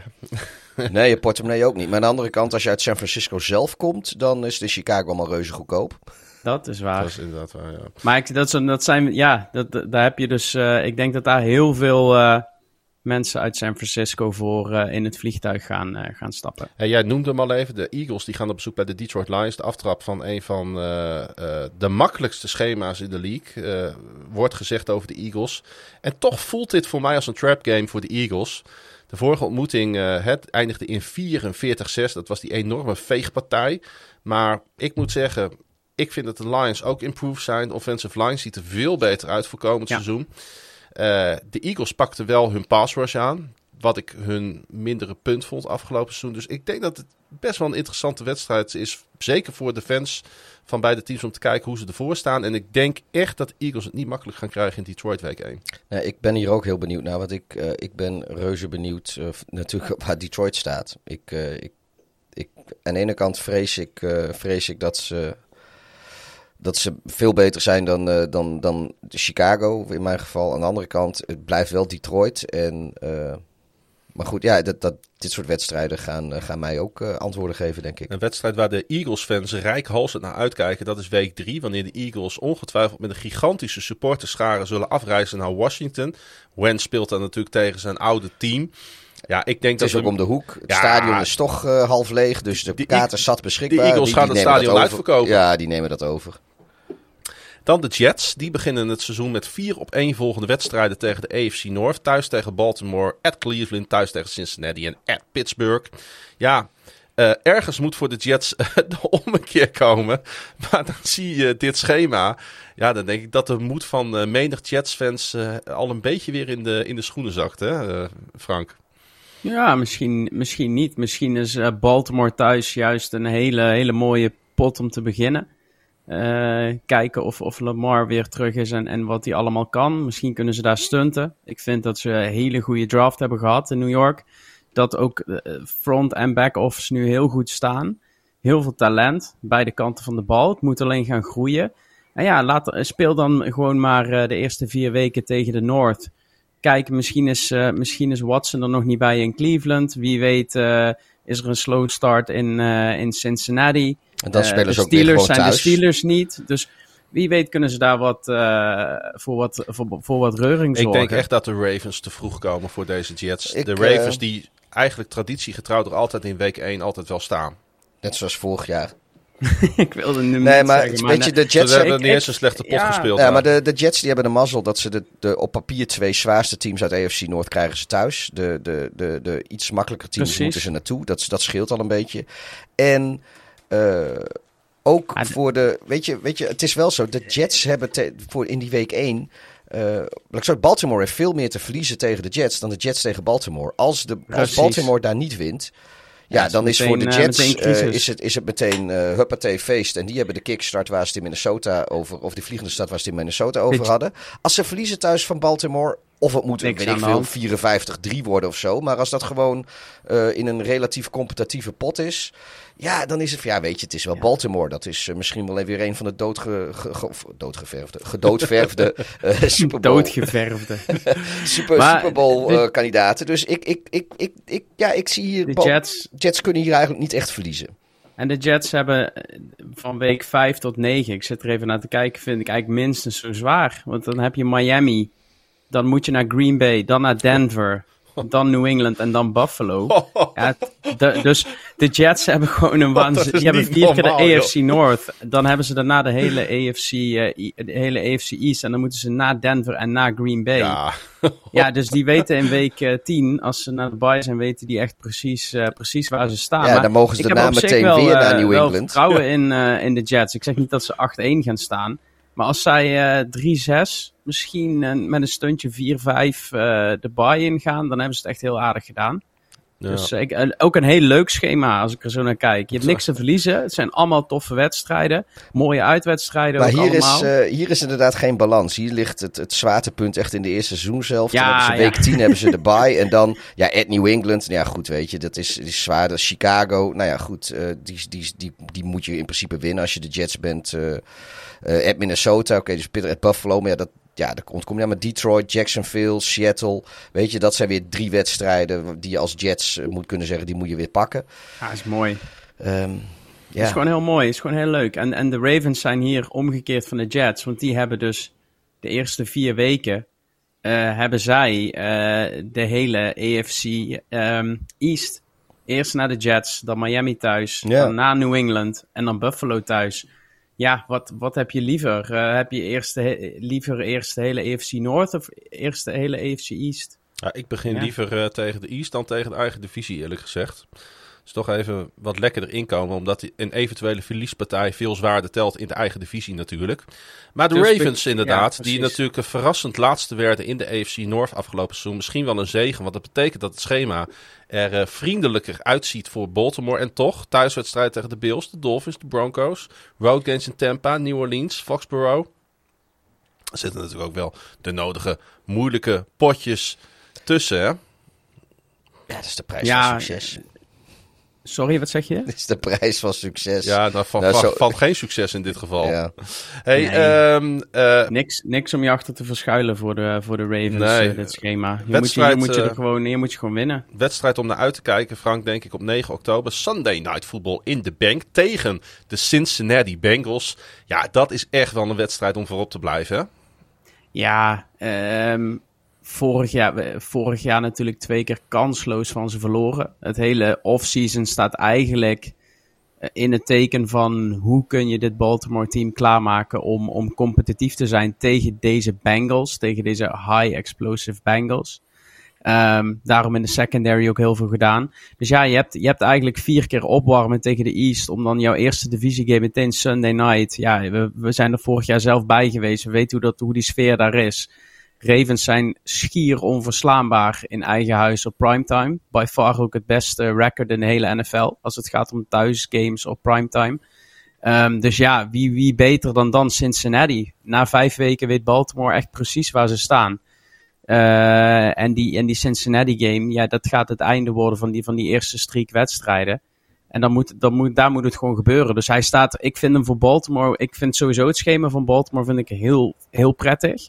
Heel goed gebalanceerd en ook heel, heel goed bereisbaar. Maar die, die, die Cincinnati game staat voor mij wel een pin in om gewoon sportief te kijken van ja, sta je na, na vier wedstrijden, sta je 4-1 of sta je 2-3? En, en uh, hoe speel je tegen de grootste rivaal in je divisie? Want het is Cincinnati gewoon op dit moment. Toch is het voor mij niet de must watch. Want die zit voor mij op week 8. Wanneer de Ravens op bezoek gaan bij Tom Brady en de Buccaneers. Ja, er ligt natuurlijk heel veel historie tussen Brady en de Ravens. Hè? We kunnen ons allemaal die schaakwedstrijden tegen Ray Lewis en Ed Reed nog wel herinneren. De trash talks met Terrell Sachs. Ja, en de Ravens versus Tom Brady. Altijd boeiende potjes, hè. En Lamar verloor nog nooit van Brady. Nee, ook één keer tegen elkaar gespeeld. Ja, Laten we dat, dat er wel nou niet bij. noemen.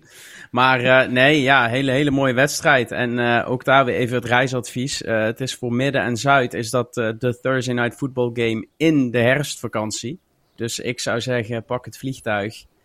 Doe een weekje, ver- verleid de familie met een weekje strand in Florida.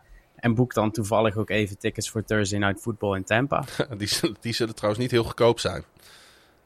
Ja, het is niet het, eh, ik denk niet het goedkoopste stadion. Aan de andere Maar het kant is ook niet het grootste. ook niet, stadion. eh, ook niet de, grootste, de grootste fanbase. Maar wel een hele grote wedstrijd. Tom Brady tegen de Ravens. Vanuit Zeker, historisch zeker. oogpunt in ieder geval. Ja, wat dacht je van die een week later? Op Monday Night Football, eh, Ravens at New Orleans Saints. Ehm, Ook een pot waar heel veel Ravens-fans juist naartoe willen, omdat New Orleans de plek is waar we de laatste keer de Super Bowl wonnen in 2013. Een Monday Night Football game, ook, een, ook wel echt een affiche wat, ja, Ja, waar het als- niet dat het zo moeilijk bereisbaar is, maar Ravens waar, waar ik ook wel graag bij zou, zou willen zijn. Ja, de Ravens komen natuurlijk nooit. En laten we niet vergeten dat New Orleans na Las Vegas misschien wel Amerika's eh, grootste feeststad is. En dat eh, zal denk ik heel veel Ravens-fans over de streep trekken om lekker eh, met hun hand grenades Ja. over Bourbon Street te lopen. En al vaker gezegd, eten. het zijn net als dat wij vorig seizoen naar de Ravens at de Bears zijn geweest. de Wedstrijden die in principe één keer in de acht jaar plaatsvinden. Precies. Dus het Ja. zijn Ja, unieke precies. affiches. Lekker aan de Hurricane, Po' boy, Ja, gumbo. dat eten joh, daar in Zuid-Amerika. Daar wil ik... eh, Het zuiden van het Amerika. zuiden van Amerika, daar wil ik graag een keer eh, kennis mee maken. En nog een paar dingetjes eruit pakken voordat we... Alligator kebab kun je er ook eh, eten. Is zwaar op de maag, jongen. Dat heb ik ook gehad. Ik moest enorm poepen. Kebab. Oh, mooi. We hebben een titel. Eh, hey, eh, Amazon Prime eh, komt voor het eerst als broadcaster erbij. Week 2 spelen de Chiefs thuis tegen de Chargers voor het eerste Amazon Prime videogame op Thursday Night Football. Nog even naar kerst kijken, toch altijd leuk, want een van de Christmas Day Triple Header Games, Denver at Rams, zal in Amerika op zowel Nickelodeon als CBS te zien zijn. En Oh, is er ook weer slime op ja, met Nickelodeon? slime. Dus Oh de- ja, zeker. En een, eh, hoe heet die man of the match ook alweer? Oh, dat is de, de NVP. Oh ja, de MVP. Ja, We de weten nog wie de allereerste, Award. de Mitch? allereerste Mitch, MVP ja? ooit was. Ja? Ja, Mitch, Trubisky. ja, ja. Mooi, Die hoor. is, eh Mitch Trubisky is trouwens deze week vader geworden. Gefeliciteerd, Ah, Mitch. gefeliciteerd Mitch. Kijk. Hey, eh, sowieso eh, Denver at Rams. Ik denk goede pot. Hè, Russell Wilson in LA. Nou, wil ik op zich wel zien. Die andere ker- ook wel. De, de Packers mogen met kerst in Miami eh, in de zon kerst vieren. Vinden we daar nog wat van? Of niet? Nou, ik heb, ik heb ooit één keer eh, kerst eh, gevierd in, eh, in Los Angeles. Ja. En ik hou er totaal niet van in de hitte zitten met, met kerst. Ik heb Dus ook een ik, keer kerst gevierd aan de Middellandse Zee. Ik was toen in Ja. Tel Aviv. is Ja, niet dan mijn lig, je- ding. lig je met kerst in de, in de Middellandse Zee. Dat, dat is altijd een raar idee ja, inderdaad. precies. Ehm, die wedstrijd is trouwens ehm, om 7 uur Nederlandse tijd. Met kerst. Dus je moet snel eten. En de night game is Tampa Bay at Arizona. Ja, dat had ik toch denk ik liever anders gezien. Eh, Vanwege de, de niet-uitstraling van de Cardinals? Of Mhm. Ja, die, eh, die ook altijd als het erop aankomt eh, een beetje toch, toch wel weer teleurstellen. met kerst moet je toch, moet je toch in, in, in het noorden van Amerika zijn voor een night game. Dan Ja. moet het toch sneeuwen. Ja, precies. Precies. Ik had Ja. graag... Ik had Op mijn graag part, een op mijn part in Pittsburgh. Ja, of, of, of- ja, Pittsburgh was wel, is wel mooi trouwens. Ik, ik zie, eh, als, vooral als er toevallig dan ook sneeuwt of, of, of inderdaad New York of zo, weet je wel. Doe dat New gewoon. York, Ik- vind eigenlijk dat dit gewoon een New York wedstrijd Ja. moet zijn. Maar ja, goed, dan moeten, hadden die teams de afgelopen jaren wat beter moeten presteren. Dan was het vast gebeurd. Als die nou tegen elkaar hadden gespeeld, was dat een leuke geweest. Oh, dat was echt heel mooi Ja. geweest. Maar dat is helaas zo. Ja, je hebt ook Mi- Minnesota tegen de, tegen de Giants eh, in New York. Oh nee, het is in Minnesota. Het is in zie ik. Minnesota. Maar, Ja. maakt niet uit, maar dat, dat, dat heeft voor mij veel meer een, Ja. een kerstgevoel eh, qua wedstrijd. Maar ja, Minnesota heeft weer een Thanksgiving game, dus dat zal daar weer mee te maken hebben. Maar Precies, want eh, laten we die er ook nog even bij pakken. De traditionele Thanksgiving-wedstrijden zijn uiteraard die in Detroit, waar de Bills op bezoek Wel een komen. mooie trouwens deze. ja, hele mooie. Ja, Oh, leuke pot. En dat is natuurlijk de vroege wedstrijd, dus eh, daar kunnen we ook in Nederland eh, weer van gaan genieten overdag. Uh, af aan het begin van de avond. En die in Dallas, die gaan het opnemen tegen de Giants. Ja, dat is natuurlijk een divisiewedstrijd. En de Giants hebben zoals altijd, uh, we zeggen het vaker, een grote televisiemarkt. Dus deze is ook wel logisch. En de night game die gaat tussen de Patriots en de Vikings in Minneapolis. Dat vind ik ook op zich wel een, leuk affiche. Ja, vind ik, ja, ook omdat dit een, uh, in potentie, denk ik, sportief een hele leuke pot kan zijn. Maar het is niet. Uh, en het is ook gewoon een affiche die je niet heel vaak ziet. De nee. Vikings spelen niet vaak tegen elkaar. Een helemaal. Nee. Ja, ik, het zijn niet de grote quarterbacks die hier nee, spelen. Ik, ik, maar ik ben hier. Ik vind het een hele intrigerende wedstrijd. Dus ik, ik verwacht hier stiekem best wel veel van. Ja, het doet mij een beetje denken aan uh, Steelers at Vikings vorig jaar. Wat ook uh, de, met, met, met, uh, met Big Ben die de tweede helft helemaal los ging. Ja. Um, maar dat is ook zo'n wedstrijd. Wordt niet vaak gespeeld. Maar het zit ook in de Vikings hè, van de laatste acht jaar. Die hebben ja, constant precies. dat soort wedstrijden ja, gespeeld. Oh, dat is ook waar. Maar de Vikings verliezen die wedstrijd natuurlijk wel. Want uiteindelijk verliezen die altijd op primetime. Maar... Ja, ook daar is een nieuw bewind gekomen, hè? Ja, dat ja maar ze hebben nog wel dezelfde quarterback. Quarterback, ja. Dat is waar. Hey, nieuwjaarsdag, maar leuke, uh, leuke potjes. Ja, nieuwjaarsdag, hele... mannen. Lekker uitbrakken met... Uh, met feestdagenvoetbal. Wat is er lekkerder dan op nieuwjaarsdag onderuitgezakt met een uh, iets te koude, vette oliebol. Uh, 14 wedstrijden te bekijken. Ja, en het grote ja. voordeel is dat, kijk, als het Premier League is, of, of zelfs als de Eredivisie op Nieuwjaarsdag zou zijn, dan komen ze altijd weer met een kwart over twaalf wedstrijd, of weet ik veel wat. Nee, hier is het gewoon lekker uh, vanaf zeven uur s'avonds. Nou, dan ben ik net wakker op Nieuwjaarsdag. is dat uh, ideaal. Uh, het betekent wel dat er geschoven moet worden met de ballgames, Frank. Ja, dat, dat las ik ook. Omdat, omdat ze nu op. Het is één keer in de zeven jaar wel een, wel een dingetje. Dat je eigenlijk rondom, rondom de jaarwisseling heb je iedere, iedere dag wel een aantal ballgames. Um, heeft niet alleen met televisierechten te maken, maar ook simpelweg met de stadions. Um, en die, die moeten nu wat verschoven worden, maar daar vinden ze vast wel iets voor. En in Amerika eh, reist iedereen stad en land af voor die, voor die bowl games. Dus uh, des, te, des te meer om, uh, om te combineren. En er zitten wel echt heerlijke affiches ook nu bij op 1 januari. Want ik zie Ravens ontvangen de Steelers. Buffalo moet naar Cincinnati. Miami dat is op 2 januari. Uh, ja, dus er zitten echt wel weer uh, hele, hele mooie bij. Wat en traditioneel uh, de, de Thanksgiving-wedstrijd Chicago at Detroit, die is nu dus op, op 1 januari, ja. Pieter. Ja. Wat dus we, we top, weten waar jij oud en nieuw gaat vieren dit jaar. Nou, ik, ik In heb... Las Vegas, bij San Francisco at Las Vegas. ik, heb, ik, ik heb alle, alle vertrouwen erin dat, omdat uh, die, die Thanksgiving game in Detroit, dat is nu volgens mij al heel zoveel jaar. Is het Chicago AFC team, Chicago AFC team, Chicago AFC team. Dus ik heb zo het idee dat we volgend jaar misschien wel met Thanksgiving weer naar Detroit kunnen. Dan ben ik er gewoon weer bij. Gaan we lekker eten bij de Griek. Ga je ook mee, Hols? Nee. We kijken onze technicus even aan. hey, jongens, nog even naar de primetime uh, verdeling kijken. Er zijn namelijk 13, dat is best wel veel, NFL-teams met 5 primetime games.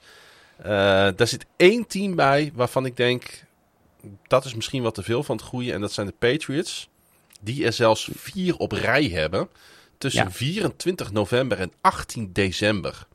Drie on the road en één in Foxborough tegen Buffalo.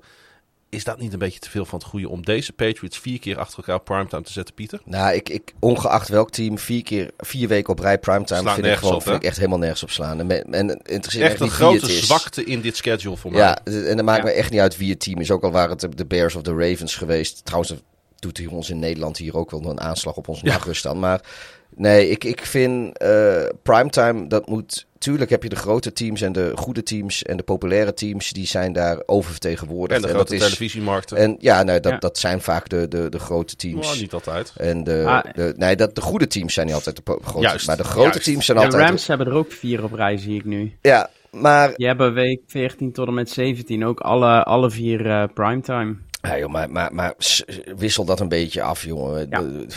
Ik, ja, nee, ongeacht welk team, vier of vijf weken op rij uh, primetime, jongen, dat kan echt niet. Ik vind het wel leuk dat de Chargers ook vijf primetime wedstrijden hebben. Dat, dat is gun ik uh, Justin Herbert en de uh, toch kleine ja. fanbase, daar gun ik dat wel. Maar als die ook op rij waren geweest, had ik daar ook commentaar op gehad. Dat is waar. Nou, die zijn weer mooi verdeeld. Ja. Um, de International Games hebben we het eigenlijk nog helemaal niet over gehad. Nou, niet deze podcast. Nee, want die zijn ook bekend geworden. Uh, de Bucks en de Seahawks die spelen de eerste regular season NFL game ooit in Duitsland. Op 13 november in München in de Allianz Arena. En Green Bay wordt het laatste team van alle 32 NFL-teams dat in Europa zal spelen op 9 oktober in het stadion van Tottenham. En daar Mooi wordt stadion. Mooi stadion. prachtig stadion inderdaad. Eh, hele fijne faciliteiten ook. Ja. Ligt ook heel mooi in de wijk. Ja. Dus niet op een vlakte Het enige, ja, het enige, wat, eh, enige minpuntje vind ik een beetje de bereikbaarheid. In de zin van als je de wedstrijd afgelopen is en we willen weer weg. Dan heb je twee stations eh, de, e- waarvan de ene heel eind lopen is. En bussen rijden er niet meer, taxis er niet te krijgen. En alle winkels zijn dicht, alle restaurantjes zitten vol. De kroegen, dat is afgeladen. We hebben ons uiteindelijk wel gered. Om, omdat wij uit een kroegje wat verderop eh, zijn we uiteindelijk terechtgekomen. Maar eh, dat, is de, dat vind ik het grote nadeel. Maar dat is bij Wembley trouwens ook al een beetje zo. Ja. Ja, Ja, en absoluut. nog, een- nog een tip. Eh, er zijn natuurlijk heel veel mensen die interesse hebben in die wedstrijden in München. Ehm, die, die kaartverkoop is, begint volgens mij ergens half juni. Kun je in ieder geval eh, Ja. voor registreren dat je daarvoor op de hoogte gehouden wordt. Dus ja, doe, doe registreer dat. Maar boek ook gewoon een hotel met gratis annuleren. Want die hotelprijzen die schieten, die zijn nu al iets omhoog aan het gaan, hoor ik van mensen. Maar eh, zeker als die kaartverkoop eenmaal geweest is en al die, eh, die mensen hotels moeten gaan boeken in München. Boek nu gewoon vast een hotel wat je, wat je gratis kan, eh, kan annuleren tot, eh, tot zeg ergens in november. Ja. Ehm, dan heb je, weet je in ieder geval dat mocht je een kaart hebben, dat je ook meteen een, eh, een hotel Maar hebt. Frank, dat geldt eigenlijk voor iedere wedstrijd. Ook als je naar Amerika wil. Ja, en je goeie- vindt ja, een goed zeker. en, en redelijk betaalbaar hotel in de stad waar je heen gaat. Ja, boeken met gratis annuleren. Dan heb je hem in ieder geval vastgelegd. Want ja, eh, rondom wedstrijden gaan die prijzen gewoon systematisch omhoog. Precies. Hey, de ehm, Jaguars, die eh, zullen hun London game traditiegetrouw spelen op Wembley natuurlijk. Deze keer zijn ze de gastheer van de Denver Broncos op 30 oktober. En op Tottenham Stadium zal trouwens ook de wedstrijd tussen de Vikings en de Saints worden afgewerkt. En dan is er natuurlijk nog die wedstrijd in Mexico City tussen de 49ers en de Cardinals op 21 november. En dan hoop ik dat dat veld in Mexico er eens een keer Ja. goed bij ligt voor de verandering. Nou, ze weten nu al wanneer het goed moet zijn. Dus ik denk eh, dat ze de dag van tevoren ze kijken van hoe het erbij ligt. Precies. Wisten ze de vorige keer ook. Hey, en ehm, iets anders dan normaal eh, dook op op zaterdag 17 december in dit schema. Want dan is er opeens een triple header op zaterdag, dus 17 december. En welke wedstrijden dat zullen zijn, zijn nog niet bekend. Maar het is al wel bekend dat er dan uit vijf wedstrijden zal worden gekozen. Eh, dat kan Miami at Buffalo worden, Baltimore at Cleveland, Indy at Minnesota, Atlanta at New Orleans of de Giants at de Washington Commanders. Eh, Ja, allemaal divisiegames. hè. ja, en ik, als Mooi, ik zo'n beetje naar dit eh, rijtje kijk, dan verwacht ik eigenlijk heel stiekem dat onze wedstrijd eh, van de Ravens wel eens naar die zaterdag zou kunnen gaan, eh, Frank. Ja, dat is. Om een of andere reden ben ik dan traditiegetrouw ook gewoon in Groningen de laatste jaren. Ik weet niet waarom dat dat is, want we hebben heel vaak die wedstrijden s'nachts zitten kijken. Ehm, en die wedstrijden zijn op de zaterdag, omdat dat de eerste zaterdag is dat er geen collegevoetbal Ja. eh, is. Ja. Dus dan is er ruimte in de tv-schema's en kunnen ze het iets beter, eh, iets beter spreiden. Ook het laatste weekend, dat van 7 en 8 januari 2023. Eh, wat overigens allemaal intra-division matchups zijn, eh, zullen twee wedstrijden naar de zaterdag worden verplaatst. En ik heb ook nog even gekeken naar de home en away stretches. Want er zijn negen teams die drie thuiswedstrijden op rij spelen. De Cowboys, Giants, Bears, Lions, Vikings, Panthers, Buccaneers, Rams, 49ers. En er zijn vier teams slechts die drie uitwedstrijden op rij spelen. Kansas City, Miami, Green Bay en Philadelphia. Ja, en die teams krijgen dus volgend jaar daar weer eh, eh, zaken voor terug. Ja. Eh, want die, zijn dan, die, die krijgen dan een soort van rule en penalty dit jaar op basis van hun schema, waardoor, het, waardoor ze volgend jaar sowieso een iets makkelijkere reisstretch gaan, gaan krijgen. Ehm, en dan tot slot van dit schema de Super Bowl. Die wordt ijsweder en coronadienende op 12 februari 2023 gespeeld in State Farm Stadium in Glendale, Arizona. En ik zei het al eh, aan het begin van de uitzending, de ticketprijzen. Wat denken jullie wat op dit moment de duurste wedstrijd is? Het Ja, ik gok die Monday Night. het staat in het script, dus niet helemaal eerlijk natuurlijk dat ik dit vraag. De duurste wedstrijd op dit moment is San Francisco 49ers at Las Vegas Raiders. is niet week verrassend. 17 van het schema. Jeetje. De oude Bay Area rivalry natuurlijk, die voor het eerst in Las Vegas eh, plaatsvindt. Niners Maar met fans, oud en nieuw. Met oud en nieuw. In Las Vegas. Niners Ja, fans, famous for traveling. Om de hoek, relatief gezien. Je kunt daar echt heen rijden vanuit... Uh, ja, nee, maar dat, de dat, uh, dat de duurste kaartjes in, in Las Vegas zouden zijn, is wederom geen verrassing. Ja. Dat was vorig jaar natuurlijk ook zo met de eerste paar weken. Uh, dat zij daar speelden, want dat was natuurlijk hun opening met publiek in het nieuwe stadion. Nou, nu hebben ze een, een oude rivalry van een team wat, wat nog een grote aanhang heeft en wat daar ook relatief om de hoek woont. Ja. Ja, dus, ja, mooie pot. Zullen ook veel oude Raiders-fans, denk ik wel, naar deze pot willen gaan. Ja, Green Bay at, uh, Tampa Bay zie ik ook, uh, staat vrij hoog. Ja, hoeven we natuurlijk niet toe te lichten, hè? Aaron Rodgers uh, versus Tom Brady. Dit is de, de bandwagon bowl. Ja. Dat... Ja, en, en Rodgers wint toch nooit in, in Florida? Nee, heeft hij het moeilijk. Dat klopt. Um... Nou, hij mag met kerst mag hij in Miami spelen en dan is daar natuurlijk perfect weer voor. want ze zouden hem natuurlijk nooit in week 2 naar Miami toesturen. Ja. En weet je, weet, je, weet je welke wedstrijd ook wel heel hoog staat? Dat is Cowboys at Packers, week 10. Uh, ja, ook Wederom bandwagon bowl.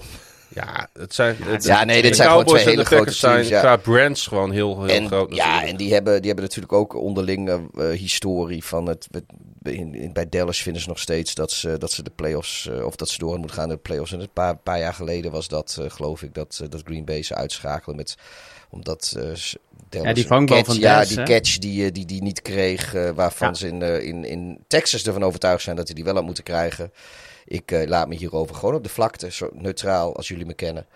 En uh, ja, dit, dit, volgens mij was de, de Ice Bowl, uh, de Frozen Tundra game, dat was ook deze twee teams tegen elkaar. Het is, hier zit ook wel wat geschiedenis natuurlijk. Wat, ehm, vraag hè, wat wordt de primetime game in week 18? Er is altijd één wedstrijd waarmee het regular season ge- geëindigd gaat worden. Dat is een wedstrijd die vaak op zichzelf staat en playoff implicaties heeft. Als je nu naar het schema kijkt, wat wordt dan de primetime game in week 18 gokken jullie? Nou, trap jij af, dan pak ik hem er even bij. Ik, eh, ik zat er net eh, naar te kijken. Mhm. En eh, de eerste die bij mij eh, sowieso opkwam was Arizona at, at San Francisco. Nou, ik denk dat het twee divisieteams zijn die, die, die toch niet al zeker geplaatst zijn waar, waar bijvoorbeeld playoff implicaties zouden zijn. Vorig jaar was het natuurlijk de Raiders tegen de, tegen de Chargers. Ja, ik denk Chargers en Ehm, Denver zelf trouwens. Ja, dat, eh, dat was eh, de Chargers uit Denver. Is, is eigenlijk hetzelfde als vorig jaar. Dat is ook eentje die wellicht daar, eh, daarvoor in, in aanmerking komt. En net als eh, vorig jaar hebben ze nu ook weer New England uit Buffalo. Is ook eh, in de laatste, laatste week. Ja, of, Ehm, eh, of inderdaad gewoon eh, Baltimore bij, bij Bij Cincinnati. Cincinnati, ja. Bij Cincinnati. Ja, kan vind ook dat, nog, zou ook nog kunnen. En wat ik persoonlijk wel hoop, want dan krijgen we een heel leuk seizoen. Eh, is als het een wedstrijd wordt als eh, Detroit tegen Green Bay of eh, Wat dacht je van de- Chiefs de- Raiders? de, de Jets tegen Miami. Weet je, als, als, Ja. zoiets hoop ik, hoop ik eigenlijk op, want dan krijgen we gewoon echt een heel leuk seizoen. dat is waar. Goed, hey, ehm, laten we deze podcast afsluiten met het reisgedeelte.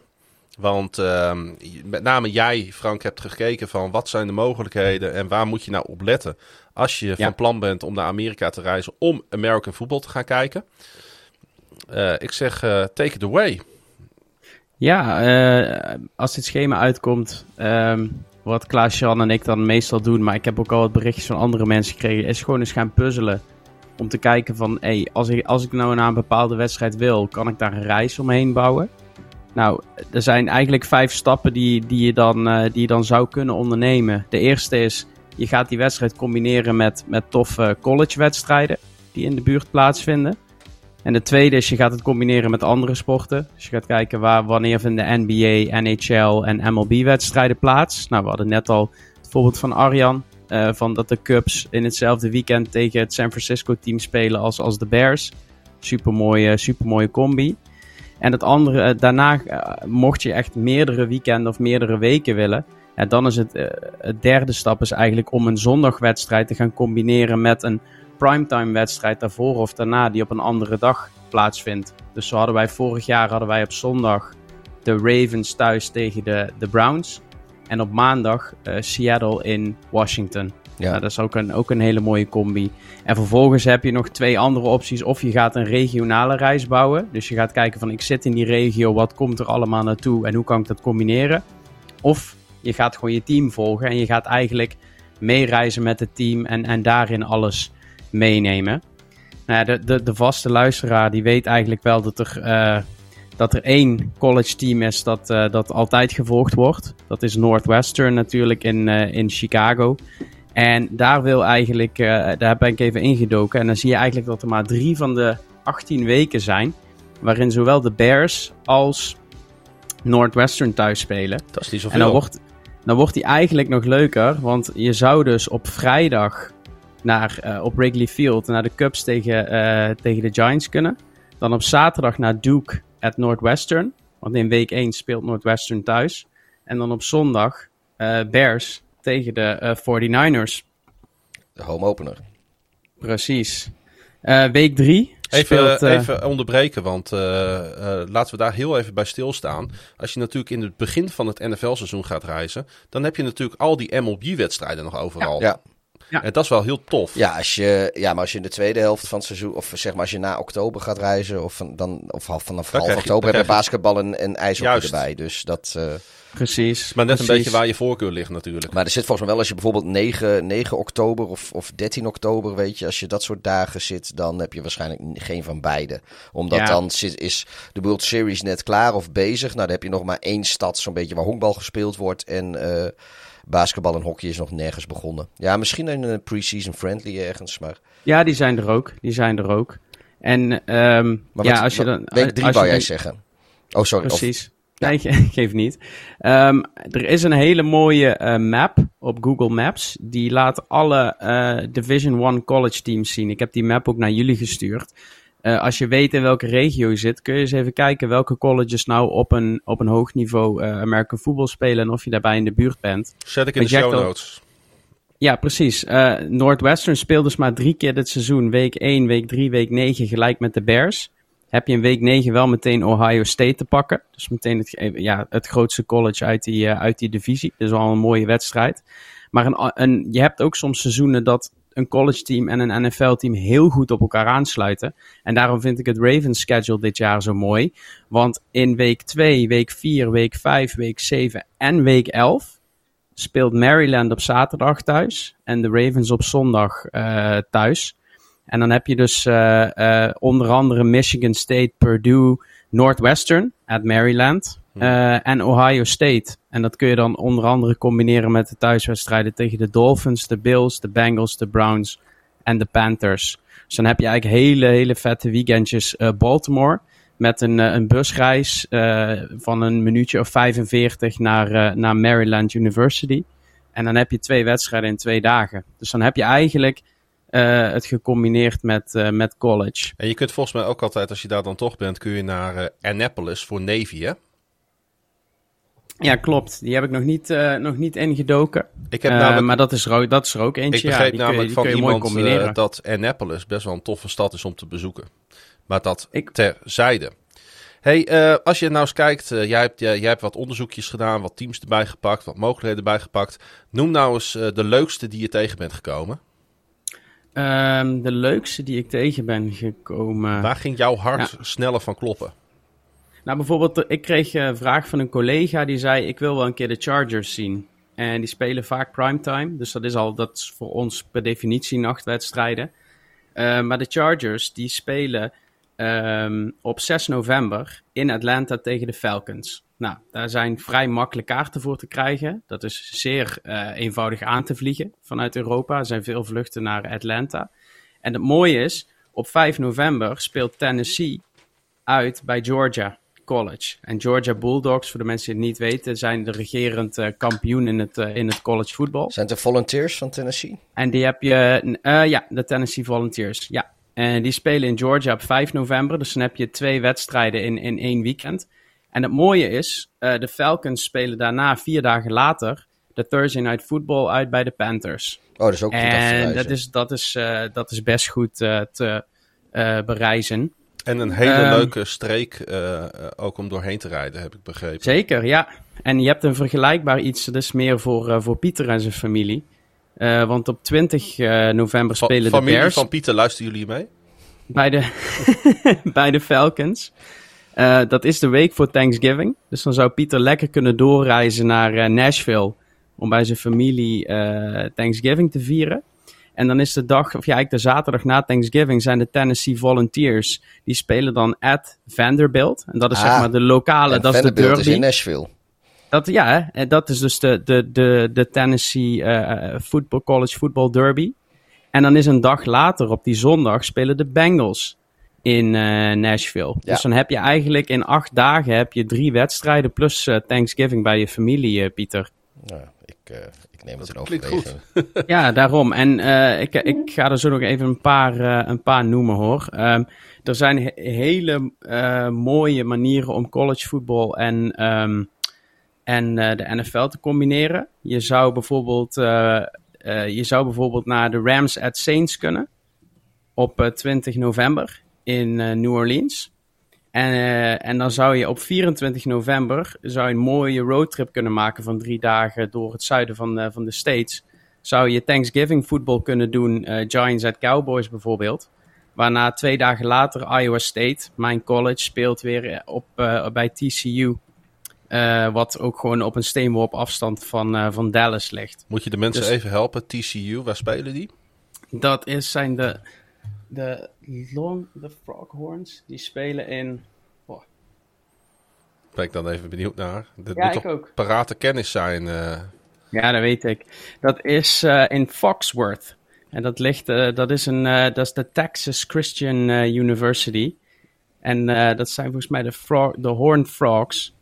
En dat is ook een, een leuk college om een keer naartoe te gaan. Toevallig is een collega van mij die heeft daar ge- gestudeerd. Dus ik kan het van harte aanbevelen. Spelen ook- in eh Amon G. Carter Stadium, zie ik hier staan. Ja. Een stadion eh, waar eh, nou, toch, toch een 45.000 mensen in kunnen. Ja, precies. We hebben precies. het over een behoorlijke unit. En als we dan kijken naar echte hele grote collegewedstrijden en van daaruit zaken gaan plannen. Op 29 oktober is de grote derby Michigan State at Michigan in de Big House in Ann Arbor. Ja. En dat is maar eh, een uurtje, anderhalf, twee met de trein van Detroit. Waar de volgende dag de Dolphins eh, spelen bij de Lions. Nou, daar heb je ook een hele, hele mooie combi van een hele grote collegewedstrijd met een, eh, een NFL-wedstrijd op, op zondag. En misschien nog wel een mooiere is op 19 november speelt USC tegen UCLA. De twee grootste voetbalcolleges van, van Los Angeles. Die spelen in Pasadena in de Rose Bowl. Spelen die de jaarlijkse eh, derby tegen elkaar. En op 20 eh, november, ja dit is echt fantastisch, spelen de Chiefs tegen de Chargers in LA. Ja. En ook dat, dat is een groot stadion. Daar kun je gewoon kaarten voor krijgen. En dan heb je eigenlijk twee gigantisch grote, grote wedstrijden eh, gecombineerd in één weekend in, in Los Angeles. Ehm, om nog een leuke te noemen. ehm, ik ben heel even aan het kijken hoor. Oh ja, ehm, als de, de, de, de, de Eagles, die spelen op 3 november eh, tegen de Texans. De Thursday night, eh, de Thursday night football.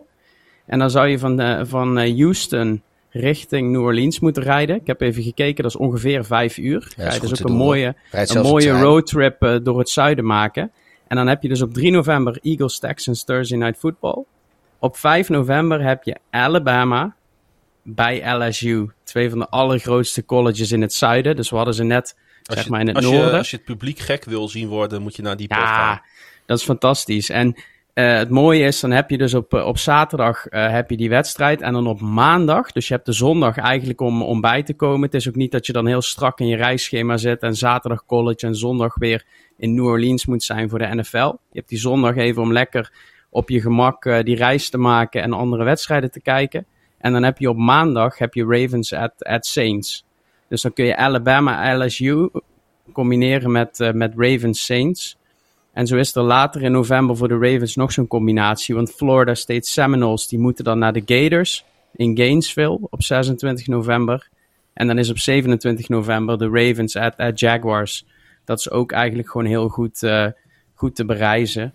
Dus ja, er zijn echt eh, legio, eh, legio mogelijkheden in dit, ehm, in dit, eh, dit reis, eh, Ja. of in dit schema. Je hebt ons misschien- eh, geïnspireerd, Frank. Ja, Ja, misschien nog één, één leuke voor de herfstvakantie om af te kan sluiten. nooit leuker Ja. zijn dan de Horned als je, Frogs. Want daar als ben je ik wel een, fan van. Want heel veel mensen zeggen altijd, ik wil eens een keer een, een roadtrip maken door het westen. Ja, En eh, dus de, de, de, de herfstvakantie is ongeveer eh, van, van midden oktober tot, tot eind oktober dit jaar.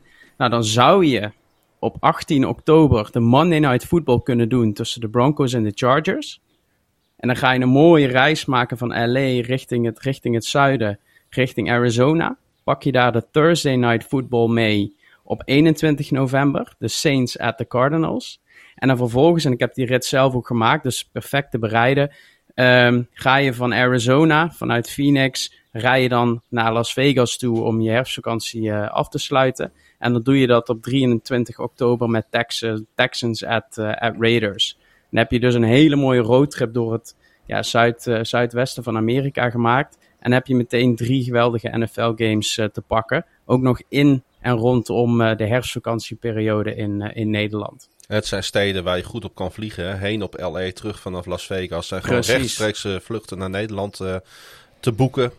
Dus eh, ook eh, daar kun je naar kijken. Want ik zat, kijk, omdat de Ravens natuurlijk in New Orleans spelen. Maar dat is al een stad wat heel wat lastig, lastiger bereikbaar is dan bijvoorbeeld Atlanta of in Houston of Ja. New York. Hè, de, de, de, de, de echte grote airports. Ja, het speelt ook allemaal mee, Frankie. In, het, in het plannen. Maar het, het, het schema biedt eh, legio mogelijkheden dit jaar. Ja, En, ik denk eh, dat, eh, dat dat de les is inderdaad van kijk gewoon als je naar Amerika wil, wat speelt zich nog meer af rond de plek waar jij bent. En, en pak zoveel mogelijk sport mee, want het is een belevenis. Precies. Ehm, hey, ehm, helemaal op het eind. Wat zijn, eh, als jij nu alles bij elkaar pakt, voor jou Frank, eh, de plannen eventueel, als jij nog naar Amerika wil, even op persoonlijk vlak. Los. Oh, ja, de, weet- de, de- de- Is- ik moet ook nog dat een, eh, een huwelijksreis eh, regelen. Oh, ga je trouwen? Dus- ja, nou ja, dat, eh, dat, het, schijnt dat ik eh, ga trouwen op 19 augustus en dat jij er ook iets mee, eh, mee te maken ik gaat zal hem in hebben, de agenda eh. Zet hem even in de agenda, Pieter ook. Ehm, maar eh, ja, heb, eh, wellicht, is, wellicht kan ik Judith overtuigen om een weekje naar Florida te gaan in de herfstvakantie. En dan even Thursday Night Football Ravens at, at Bucks meepakken. En anders, ja, we hadden het er al even over, maar een, een- een, weekend naar, naar New York. Om een van de, van de uitwedstrijden tegen de New York teams te zien, is natuurlijk mooi. En de droom is New Orleans, maar ik, ja, ik weet niet of dat er dit jaar eh, realistisch gezien eh, in zit. Ik wil eh, luisteraars de tip geven dat als ze willen, ga nu alvast kijken voor een vliegticket. Want ondanks de stijgende kerosineprijzen zijn tickets naar Amerika eigenlijk hartstikke goedkoop op dit moment. Dat wil zeggen, ik heb bijvoorbeeld voor het weekend dat de Ravens in New York spelen tegen de Giants al tickets gevonden voor 350 euro retour. Nou, met een beetje fatsoenlijk eh, goedkoop hotel en eh, niet de duurste plek in het stadion is een lang weekend New York dus eigenlijk best te doen. Ja. Maar ik spreek voor mezelf. Mag ik nog een eh, impromptu laatste inbreng in de, in de podcast doen? Ja. Moet je even het, het biertopper van de week jingletje? Want ik, heb, ik, ik, ik neem de vrijheid om nog even een biertopper van de week aan te wijzen. Namelijk het mediateam van de Los Angeles Chargers. Eh, met die, zijn dus, schedule eh, release filmpje. die zijn dus biertoppen van de week. Week, week, week. Pa, pa, pa. Nou, zit hij er ook weer in? Nee, die hadden... eh, ik Ja, die is denk, goed, hè? Ja, ik denk dat heel veel mensen hem ondertussen wel gezien hebben. Maar die, hadden, eh, die hebben dat mediateam van hun dat echt een geniaal filmpje in elkaar gedraaid. Waar op ieder team waar ze tegen spelen, dan doen ze wel ergens een, eh, een mooie subtiele verwijzing naar een... eh, ja, me- een, een, iets wat daar recentelijk eh, voorgevallen is. Er zit een, eh, een, een- tegen de Jacksonville Jaguars zit er een Urban Meyer verwijzing in. Eh, er zit een 28-3 verwijzing in als voor de, voor de Falcons. Voor, de voor de Browns zit er een verwijzing in naar de hele, hele Deshaun Watson eh, legal debakel wat daar eigenlijk aan de, aan de hand is. En het was gewoon echt een geniaal filmpje, een beetje in die, in die anime eh, manga-achtige stijl. Het was echt, eh, ja, ik, ik vond het echt geweldig. En ik, eh, het, ja, we hadden het er nog niet over gehad in de podcast. En ik wilde het eigenlijk nog benoemen. En denk ik, ja, maken we ze gewoon biertoppen van de week. Mag ik ook nog een biertopper erin gooien? Ja, als we toch bezig zijn. Want eh Kay Adams is mijn biertopper van de week. Week, week, week. Pa, pa, pa. Ik eh, zat te kijken. ah, wel Vriendin van de show. vriendin van de show. We hebben haar eh, nou, ontmoet. We hebben haar zelfs innig ontmoet. Dat, dat klinkt wel heel eh, enthousiast. Nou, je hebt haar aangeraakt. Zij mij ook. Ja. Eh, Kay Adams, eh, laatste Good Morning Football eh, uit haar eh, televisiecarrière voorlopig. Want ze stapt over naar een ander network. Amazon volgens mij. Volgens mij gaat ze naar Amazon ja. Ja, ik heb, eh, ik heb de drie uur durende show helemaal gekeken. En dat werd eh, een emotioneel, eh, eh, emotionele bedoeling. Jij Ja. hebt ook gekeken. Oké, ik, ik heb ook gehuild. Ja, nou, ik heb, ik heb niet gehuild, maar eh, ik had wel zoiets van, ja, weet je, ik, ik vind het gewoon kut. Want ja, Nate Burleson, die is natuurlijk eh nou, een poos geleden al weggegaan. Die is gewoon Ja. naar CBS gegaan. Was erbij. Eh, hij was terug, inderdaad. Het was even de originele bezetting. Dat vond ik alweer mooi. Het was ook gewoon de beste bezetting. Ja. Maar ja, weet je, het gat van Nate was eigenlijk... Dat klinkt trouwens heel raar, het gat van Nate. Het gat van Nate Burleson, wat, wat hij heeft achtergelaten bij zijn vertrek... was eigenlijk nog niet eens echt goed opgevuld, vond ik. En eh, nu gaat Kay eh, er vandoor. Dus ik ben ook heel benieuwd hoe, eh, hoe het er straks uit gaat zien daar bij Good Morning Football. Ja. Want het is denk ik heel lastig om door te gaan met deze formule. Want zelfs met 75% van de originele bezetting werd het toch al een beetje minder. Maar ik denk dat Kay was wel degene die die show een beetje droeg. Dat merk je ook al de aflevering waar ze er niet was. Dus ik, dit wordt, ja, ik denk dat het meer wordt zoals die zaterdag uitzendingen zijn. Ik denk dat het... Ja. En dat is jammer, want het, was, het is echt een heel leuk, heel laagdrempelig, heel, heel luchtig eh, eh, voetbalprogramma. Frank, heb jij nog een biertopper? Heb ik nog een biertopper? Ehm, nou ja, mijn, mijn biertopper van dit offseason is natuurlijk Charlie Collar, hè. Mijn, eh, Precies. Gooi hem er even in. Ik, eh, ik weet wie het is, maar ik denk dat er ook heel veel mensen zijn die luisteren die denken van wie? Nou ja, eh, Charlie Collar is de was de tight end van de, van de Iowa State Cyclones, mijn college team. En ik, heb, ik zit letterlijk al, al, al twee jaar lang in, in onze appgroep en bij Klaas te, te zeggen dat hij eh, naar de Ravens moet. Ja, dat klopt. Ehm, en twee weken geleden, ik zat bij, een- bij een voetbalwedstrijd en mijn hele WhatsApp stroomde over. Want eh, op een gegeven moment hebben de Ravens dus gewoon Charlie Collar gedraft. Dus ja, hij is mijn, hij is mijn biertopper van de week. Week, week, Eigenlijk week, week, week. biertopper van het offseason. Hey, eh hebben we nog Zack Miller nieuws? Om het helemaal af te Ja, toppen. nou, als we toch bezig zijn. Ja, er is, eh, er is wat oud nieuws van Zack Miller. Want eh, hij eh, trad op bij de, bij de draft party van de Bears. Hebben jullie niet Oh. genoemd in de draft review show. Nee. Vind ik heel jammer. Maar eh, de Bears hadden een draft party en eh Zack Miller trad daarop. Laten we even naar hem luisteren.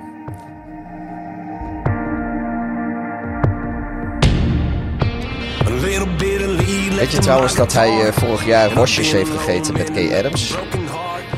Poolse worstjes.